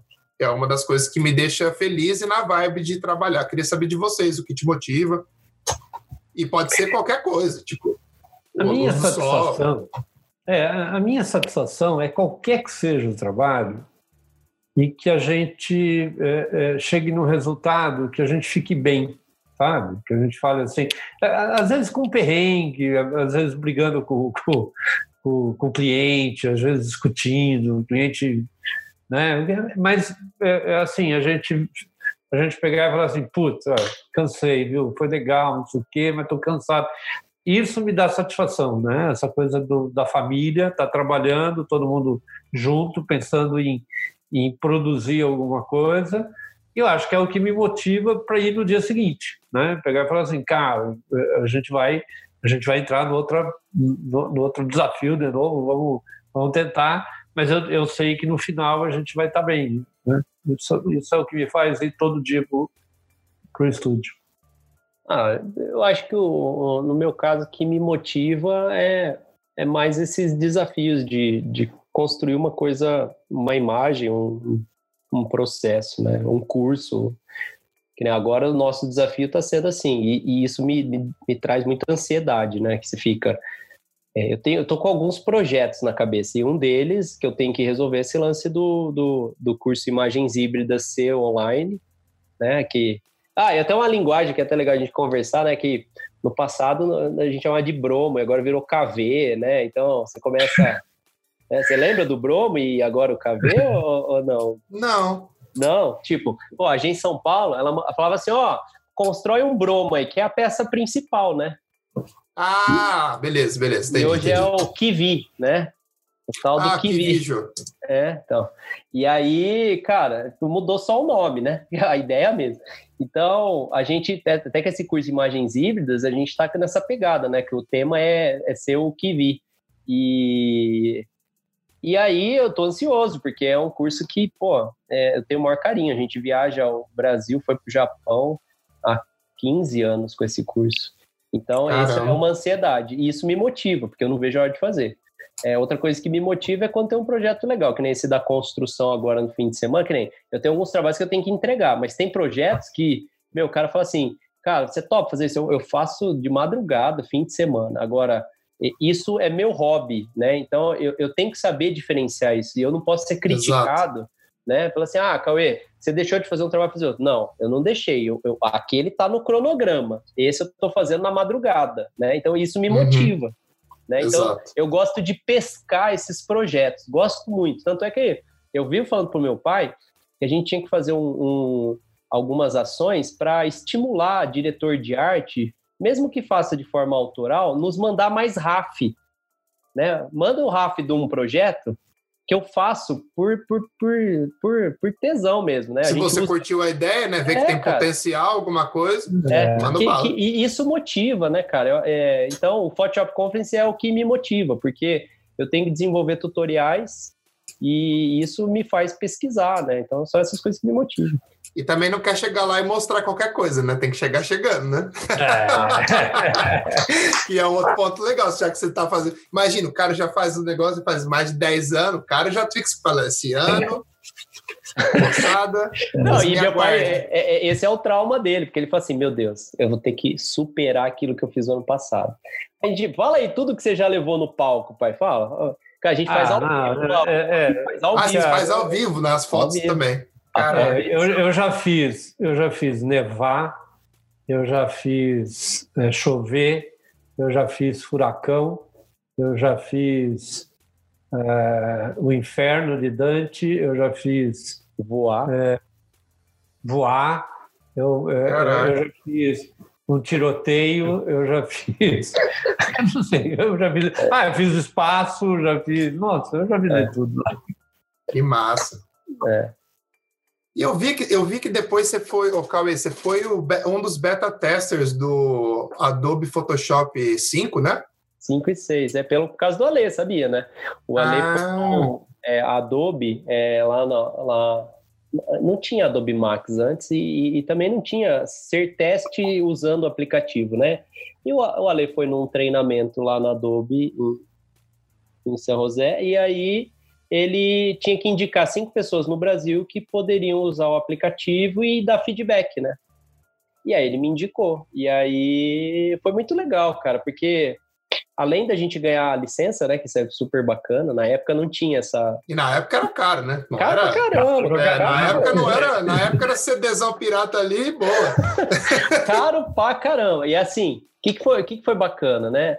É, era um fórum, né, que a Adobe tinha, você era cadastrado ali. E aí você, toda vez que tinha alguma sugestão, reportar algum defeito, você colocava lá. E, e, e, de tempo em tempo, a Adobe te mandava uma atualização durante esse período de teste, né? Então, você ia testando e reportando. Aí, quando acabou o projeto CS5, a Adobe, eu achei super legal, né? Porque aí os engenheiros lá, não sei quem que era o responsável, mandou assim, ó, oh, eu quero agradecer vocês e vocês acabaram de ganhar uma licença. Pô, a gente ficou tão feliz, tão feliz. que massa! Aí, no ano seguinte, essa turma que, que era. Eu não tinha muito contato com os brasileiros, mas eu, eu, eu, além dos brasileiros, tinha outra turma, né? E eu vi que o cara postou, eu não lembro se era o Orkut, eu lembro, o cara postou que era beta teste de novo. Eu fui lá e mandei um e-mail. Falou, oh, eu também quero ser de novo. Aí o cara lá e me incluiu no projeto é, CS6. E aí, mais um ano reportando, né? Porque isso é legal do estúdio lá, né, cara? A gente o tempo todo tá produzindo, então eu, eu, eu, tocava o barco, cara. Se o negócio desse pau, eu já reportava, ativava o outro e fazia mesmo assim. E, e aí, aí chegou no final, aí ele falou assim: ó, vai estender a licença agora. Só que aí, isso foi legal e ruim ao mesmo tempo, porque ele informou que o CS6 depois ia extinguir ia virar Creative Cloud. E aí a gente chegou e, e aí ele informou, falou assim: ó, agora essa licença vai ser eterna, né? Então eu não preciso, não era só para mais um ano. Só que eu tinha que, que me cadastrar no, no, na, nessa, nessa forma nova de aluguel, né? E aí, essa licença. E, e foi sacana isso, viu? Porque passou, era para ser eterno, aí passou uns oito, não, uns seis anos, aí, puf, caiu. Aí, cara, hoje pagando. Nossa. Apesar, né, do que, é, pô, a gente tem um, um, carinho muito grande com a Adobe aqui no Brasil, né? Eu conheço ah, o Vitor, a parte, aqui no Brasil não, não é a parte é, de engenharia, mas é a parte de venda, né?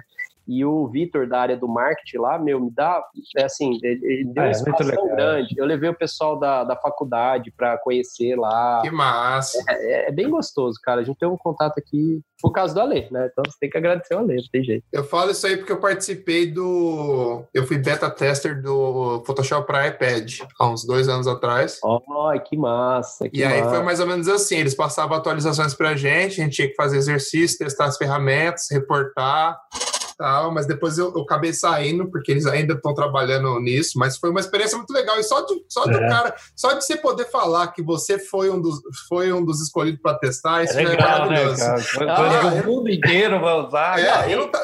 é. E se alguém botar a prova, eu tenho, eu, eu guardo os e-mails. Eu falo assim, não, tá eu aqui. Eu tenho e-mail também, é, tá aqui. Eu tenho screenshot tá de tudo. Eu quero nem saber, tá aqui. Pô, que massa.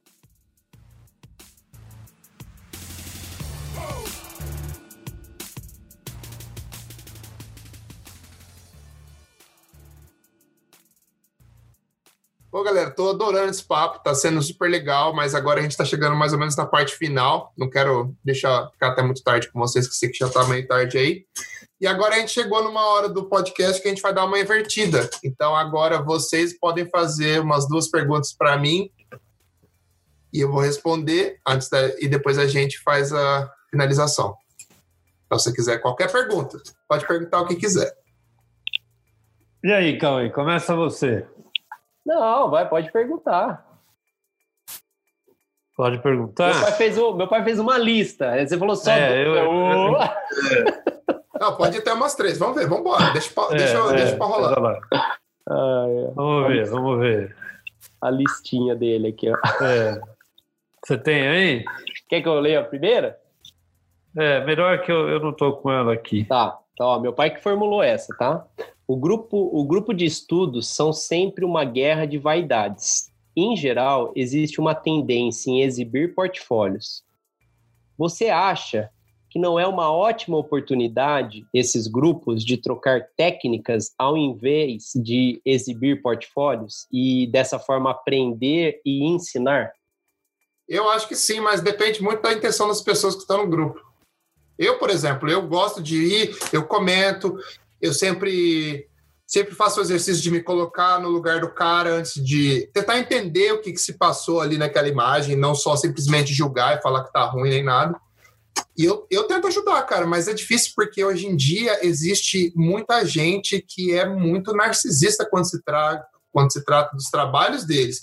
E eles meio que não conseguem enxergar a beleza de outros trabalhos, o que eu acho, na minha opinião, é uma falta de maturidade uma falta de autoconfiança no seu trabalho, porque sabe que se você souber que seu trabalho é bom, você não precisa ficar falando. Se você for bom mesmo, outras pessoas vão falar de você. Você não precisa você se reafirmar sempre. E eu acho que acontece às vezes, é, você pega pessoas que são um pouco mais experientes, mas são muito vaidosas e se importam muito com eu, então às vezes ele comenta alguma coisa que vai rebaixar o trabalho de alguém só para ele ficar um degrauzinho em cima, sabe? Eu acho, eu, o, eu acho que os grupos deveriam seguir dessa forma, mas é difícil controlar pessoas, né? É. Ok, legal. E a outra, Cauê? Você tem aí, né? Ah, então, eu vou fazer uma pergunta fora do, do seu texto aqui, depois eu volto. Ou você quer que eu faça aqui, hein? É que eu queria fazer uma pergunta para ele que ele fez para nós, né? Que assim, eu queria que você dissesse, Hugo, eu não sei se você já fez isso em outro, outro episódio, mas que você falasse é, também três imagens que você acha as suas três melhores imagens. Ah, cara, vamos lá então. O, a do Alice Cooper, que eu tenho, que ele tá naquela casa antiga e ele tá segurando um livro de mágica, porque foi. Vou explicar por quê. Porque foi a primeira imagem que a gente fez no estúdio aqui na, na Eleven, que foi o primeiro lugar que eu trabalhei, mas foi a primeira imagem que eu fui diretor de criação. Nossa. E eu fiz todo o retoque sozinho. A gente fez pré-produção, Lógico que a gente não fotografou o Alice Cooper, mas a gente fotografou muitas coisas que estavam no cenário. E para mim foi o primeiro, assim, grande desafio, assim, tipo, meu chefe colocou na minha mão e falou assim, ó, pai, precisa Legal, ficar né? bom, precisa ficar bom, porque o cara já fazia esse tipo de trabalho com outros caras aqui e o cara era bom, era o Mike Campal que fazia na época. Eu falava assim, e eu tava, eu era, tava mais novo, 27 anos, queria vir para mostrar serviço. Vem que nem o Terminator aqui com as metralhadoras para metralhar. E, cara, eu fiquei trabalhando nessa imagem umas três semanas, mas por prazer. Tipo, ia no fim de semana tal, e depois a gente conseguiu um resultado legal e me marcou bastante. Outra que me marcou bastante foi uma campanha de ASICS que a gente fez que tem os tênis que parecem uma. Como que fala? Uma água viva. Que hum, foi a primeira campanha mundial que a gente fez. Essa aí eu quase chorei, porque. Nossa. porque a gente trabalhou em conjunto com o estúdio da Inglaterra, e aí os caras iam começar as imagens e eu ia terminar. Eu era responsável por tentar deixar bonito e tal. E foi um desafio meio grande, porque quando a gente recebeu as imagens, o 3D estava legal, mas faltava um pouco de vida ainda. É. E aí eu lembro que o diretor de arte, a gente teve uma reunião, o diretor de arte falou assim: a gente precisa de mais vida nessas imagens. eu falei, é isso? Ele falou, é isso, esse é seu briefing. E aí acabou que deu certo também, mas foi bem estressante. E ficou incrível, né? Essa, essa luminescência, essa, essa, essa postura de luz aqui, né? Ficou massa pra caramba. Foi bem legal de fazer, foi bem legal mesmo. Agora uma. Agora deu archive, uma... né? Deu archive nela aqui. Deu, né? deu. É. Mas não foi a gente que mandou, foi o estúdio da, da Inglaterra que mandou. Então eu nem, eu nem conto como minha archive, porque. Enfim, vale de qualquer forma. Sim. E uma outra é a primeira que eu fiz, que, que eu me entendi como manipulador. Eu falei assim: não, agora é isso que eu vou fazer, que é a mão de água que é até uma que eu fiz no Brasil. Essa é uma das primeiras imagens que eu fiz, chama Water, uh, Water Hand. Você tem que dar um scroll no meu portfólio lá embaixo para ver, que foi uma campanha da Electro, que era para conservação de água, que é uma ideia super simples, é uma, uma, uma torneira aberta e a água sai conforme uma mão e a própria mão fecha para incentivar a consciência e tal. Essa imagem foi quando eu estava no Brasil ainda. Tava, trabalhava na TAG, em Campinas. Eu lembro que essa imagem saiu em umas 10 revistas. Até um cara um dia ligou na agência, numa revista da Itália, para perguntar se eles podiam publicar e tal. E era, e era uma época que eu lembro que eu estava nessa vibe de mandar trabalho para fora e tentar começar a ser reconhecido. Então, essa imagem eu guardo com muito carinho, porque foi a primeira imagem que meio que me mostrou o caminho, sabe? Que eu poderia investir e poderia dar certo. Muito legal. muito Liquify aqui. Ah, total. que legal, que legal. Muito e tudo legal. shutter. Foi tudo shutter, hein? Tudo shutter. É, massa, massa, massa. Bom, meu pai fez uma outra pergunta aqui, ó. É... Criatividade sempre é algo é definida como algo de magos somado à técnica. Mas você não acha que, em geral, o cliente não tem a mesma percepção e acaba interferindo no produto final, dando seus palpites sem fundamento nenhum? O que, você acha? Eu concordo. Acontece muitas vezes e até e até muito é uma vamos supor, é uma experiência muito louca quando você pega um cliente que te entende que, que não, não é uma coisa que acontece muitas vezes, mas o cliente te deixa, você te dá carta branca, fala assim, eu confio no seu trabalho, eu sei que você vai entregar, ou dá alguma, fala assim, eu preciso, eu quero tons quentes, e aí você você tem a liberdade de fazer tudo, mas muitas vezes não é isso. Então você tem que meio que tentar entender o cliente, tentar sugerir coisas. Eu sou um cara que eu sempre estou sugerindo, sempre sugerindo, porque é mais uma chance que eu tenho de convencer ele a vir ah. para o caminho certo, entendeu? Mas, mas é uma luta diária, porque às vezes você está tratando com uma pessoa que a pessoa não tem o, o mesmo nível intelectual igual você para entender o processo, até com cores. Às vezes o cara pede uma cor que não tem nada a ver, você fala assim, meu Deus. Agora, como que eu vou convencer esse cara de que essa cor não, tipo, e muitas vezes acontece. Eu vou falar assim: quantas vezes você já não fez? Isso aconteceu comigo várias vezes. Fazer assim, eu fazer um, umas três opções e fazer uma ruim. Que ele não vai escolher essa, aí o cara vai escolher a ruim. aí você fala, é. fodeu. Mas é um, eu acho que esse é um, é um jogo de cintura que você tem, que você vai desenvolvendo com o tempo, mas é uma coisa que nunca vai acabar, cara, porque muitas vezes os clientes seus principalmente se você estiver lidando com um cliente direto, você não tem um departamento de marketing nem nada, aí é difícil. Por isso que eu falei que às vezes tem que educar o cliente, tem que explicar, você tem que perder um tempo explicando para ele, para ele entender o que você faz, entender o valor daquilo, daquele tempo extra que você está pedindo, para ele poder se colocar no seu lugar, porque senão, senão fica difícil. O que o cara tá te pedindo coisa é como se você fosse uma tá numa varinha mágica lá, ele fala assim: ó, oh, Cauê, faz umas estrelas aí no céu, amarelo, é. dragão voando. Mas o cara não tem nem noção de como fazer. Não faz ideia, como Não tem nem noção. Então ele acha que você é uma fábrica de sonhos. Entendeu? É. Isso é complicado. Vezes. Faz rápido e faz fácil. É, e aí, por exemplo, muitas vezes eu me arrependi de ter feito rápido, de ter, integrado, de ter entregado, porque o meu gerente chegava para mim e falava assim: ah, você fez esse outro trabalho dessa, nessa velocidade, nesse é, é. nível, Agora, a gente acostumou. É, eu falei, puta, mas quando eu fiz, eu te falei que eu fiz para te salvar. Não é. era uma, uma condição normal, entendeu? Então é difícil. Nós professores têm que saber desviar de bala o tempo inteiro, cara.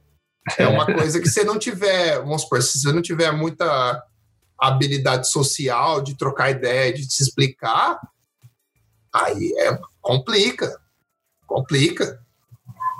Excelente, excelente resposta, também concordo, muito legal. Muito legal mesmo. Bom, tem mais uma aí? Senão vou encerrar. É, meu pai, é, a última dele, até você já meio que respondeu. É, mas já respondeu, né? É, que ele, ele perguntou assim, como é que você lida com o tempo quando não tem tempo? É. Ah, cara. Quando, às vezes você tem que regaçar as mangas, botar o som. manda bala. Manda Muito café energético e manda bala. É, muito, você tem que Aí, geralmente, se eu tenho que fazer isso, aí quando eu termino o trabalho, eu tento, eu falei, vou ficar um dia fazendo, sei lá, fazendo algo mais mecânico, vou trabalhar num, numa coisa que não me requer tanto, porque a gente coloca muita energia no trabalho, sabe? Às vezes é. a pessoa que vê o trabalho, a pessoa não tem nem noção quantas horas. Você entrega uma, uma imagem, o cara fala, então, aqui a gente trabalhou 100 horas nessa imagem, desde concepção, pré-produção, fotografia, finalização. Cara, sério? O cara é. não tem nem noção. É. Tipo, quando eu falo que a gente coloca a nossa alma na parada, é porque é verdade. Não é? Você não ficou 10 horas ali no estúdio brincando. Você estava testando, tentando achar alguma coisa melhor. Tanto você como na, na pós-produção, você não ficou lá, efeito número 2. Ah, não ficou legal. Efeito número 3. Não, às vezes você tem tanta coisa que você quer fazer para que você consiga transmitir o sentimento que você quer com aquela imagem, que eu já terminei trabalhos de estar tá esgotado. de estar tá quase doente, que falasse, assim, puta, agora eu preciso de um tempo, cara, porque... É. Até, ó, só para finalizar, então, é, vamos fazer aquela pergunta, pai, que normalmente faz ao vivo no Luz com Café, mas deixar de saia justa agora aqui. O que você acha? Vamos, vamos lá. Tá ligado que a gente tem o, o nosso encontro lá no Luz Café e a gente faz uma pergunta que deixa o, o, quem tá lá visitando e a gente chama na chincha lá, a gente fala assim, ó, vai ficar de saia justa agora. Você topa ser, ser entrevistado no Luz com Café? Lógico, será um prazer. Ah, lógico. lógico. Já está mais do que convidado, cara. Já está convidado, isso aí, meu brother. Ah, Fechado. Que honra, hein? Que honra. Que. Não, daqui para frente nós vamos começar a trocar ideia direto. Vou pegar até o, até o WhatsApp do seu pai depois, começar a mandar umas imagens para ele. Porque eu gosto muito é, disso, cara. E eu acho que é muito legal. A gente gosta das mesmas coisas. A gente é apaixonado é. pela mesma parada, sabe? Não tem porquê ficar se isolando, sabe? Tipo, já passei da idade de ego, de querer ser melhor que todo mundo, não sei o quê. Tipo, eu ainda quero fazer um trabalho que eu fique orgulhoso, mas hoje em dia o tesão que eu sinto é de trocar ideia, de incentivar é... uma galera que é mais nova, de ver um moleque novo com a mesma paixão que eu tinha quando eu era mais novo, sabe? Isso é muito legal. Porque você vai ficando mais velho, você, os seus valores mudam, você não quer Cara, mais e, e, e, eu vou te falar, se a gente sentar com uma cervejinha do lado, eu fico a noite inteira. Eu também. Eu também. Eu também. Muito massa. Que legal. Galera, queria agradecer vocês de coração por ter tirado esse tempo para trocar ideia comigo. Foi um papo super legal, super legal. Adorei, adorei conhecer vocês mais. E eu vou falar uma coisa, vocês me surpreenderam em muitas coisas, porque eu sabia que tinha conteúdo legal ali, mas eu queria extrair ali de forma orgânica, e foi muito legal, cara, muito legal, acho que a galera vai, vai curtir, e agora a gente se vê no Luz e Café. Obrigadão. Legal, cara. Eu te agradeço muito o convite, muito legal, bate-papo muito bacana, muito gostoso, você é muito simpático, cara. E foi assim, fluiu num bate-papo que eu nem vi a hora passar, cara. Foi muito legal. Pois Obrigado. é, pois é. Eu tô me controlando aqui, porque eu sei que tá tarde no, do Brasil. mas eu, é, por mim, se tivesse uma breja aqui, ficava até amanhã. ó, e, ó, eu, vou, eu quero agradecer e te parabenizar, viu? Porque é muito, é muito importante e prazeroso é, quando a gente é, vê grandes profissionais que além de poder realizar seu sonho, né, que você tem um ideal e você atingiu muito mais do que a maioria espera, e você resolve compartilhar isso no Dodge and Burn, né, cara, que eu, acho que a sua iniciativa, ela é, ela é, ela é muito enriquecedora para todos que estão escutando, né, isso traz para a gente, né, é, uma sensação é gratificante, porque foi o que você falou, né, a gente é, atinge uma maturidade que nós temos a intenção de criar conexões para é, crescer com o mercado, né? E, e, isso traz novos desafios, né? E você é muito corajoso, muito muito guerreiro de, de tomar a frente disso e criar um, um espaço tão bacana, tão prazeroso de escutar. Você sabe que eu sou é, ouvinte, seu fã do, do Dodge Burn, cara. Parabéns mesmo. Oh, valeu, irmão. Valeu então, mesmo. Valeu e é mesmo. é feito de coração, cara. Não tem. Você vê que as, as pessoas falam assim, ah, isso é muito verdadeiro, não sei o quê. Assim, velho, eu sou assim. Se você me é. conhecer aqui, ou no bar, ou não sei o quê, eu sou desse jeito mesmo. Eu tenho sotaque caipira, eu sou de Monte Brasível, e eu sou assim, sabe? Eu, já, eu acho que é isso que, que faz a galera se identificar e curtir a parada. Porque vê que não é feito, não estou fazendo para me promover, nem pra, é. quero promover meus convidados, quero promover a arte, quero que todo mundo suba de nível, e é isso, sabe? Muito legal, tem... parabéns.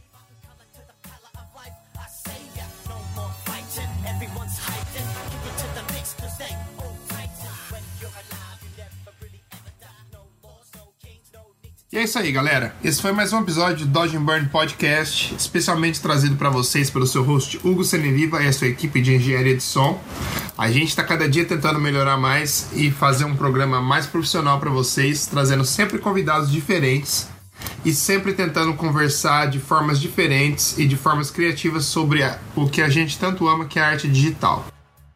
Não só arte digital, mas também arte tradicional, porque eu acho que a arte digital foi derivada da arte tradicional, então a gente fala um pouquinho de tudo. A gente está com uma série de convidados bacanas para vocês.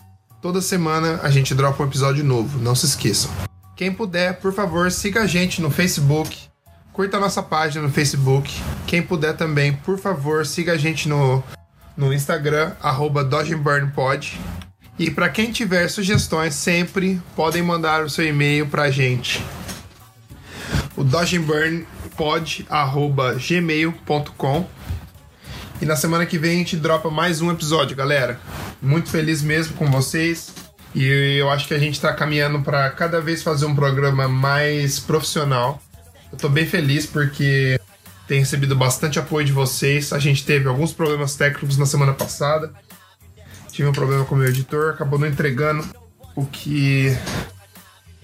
O episódio no dia certo e a gente acabou. Acabou meio que terminando a parceria eu tô com uma equipe nova agora. E eu acho que a gente vai entrar num novo começo agora, acho que vai ser bem legal.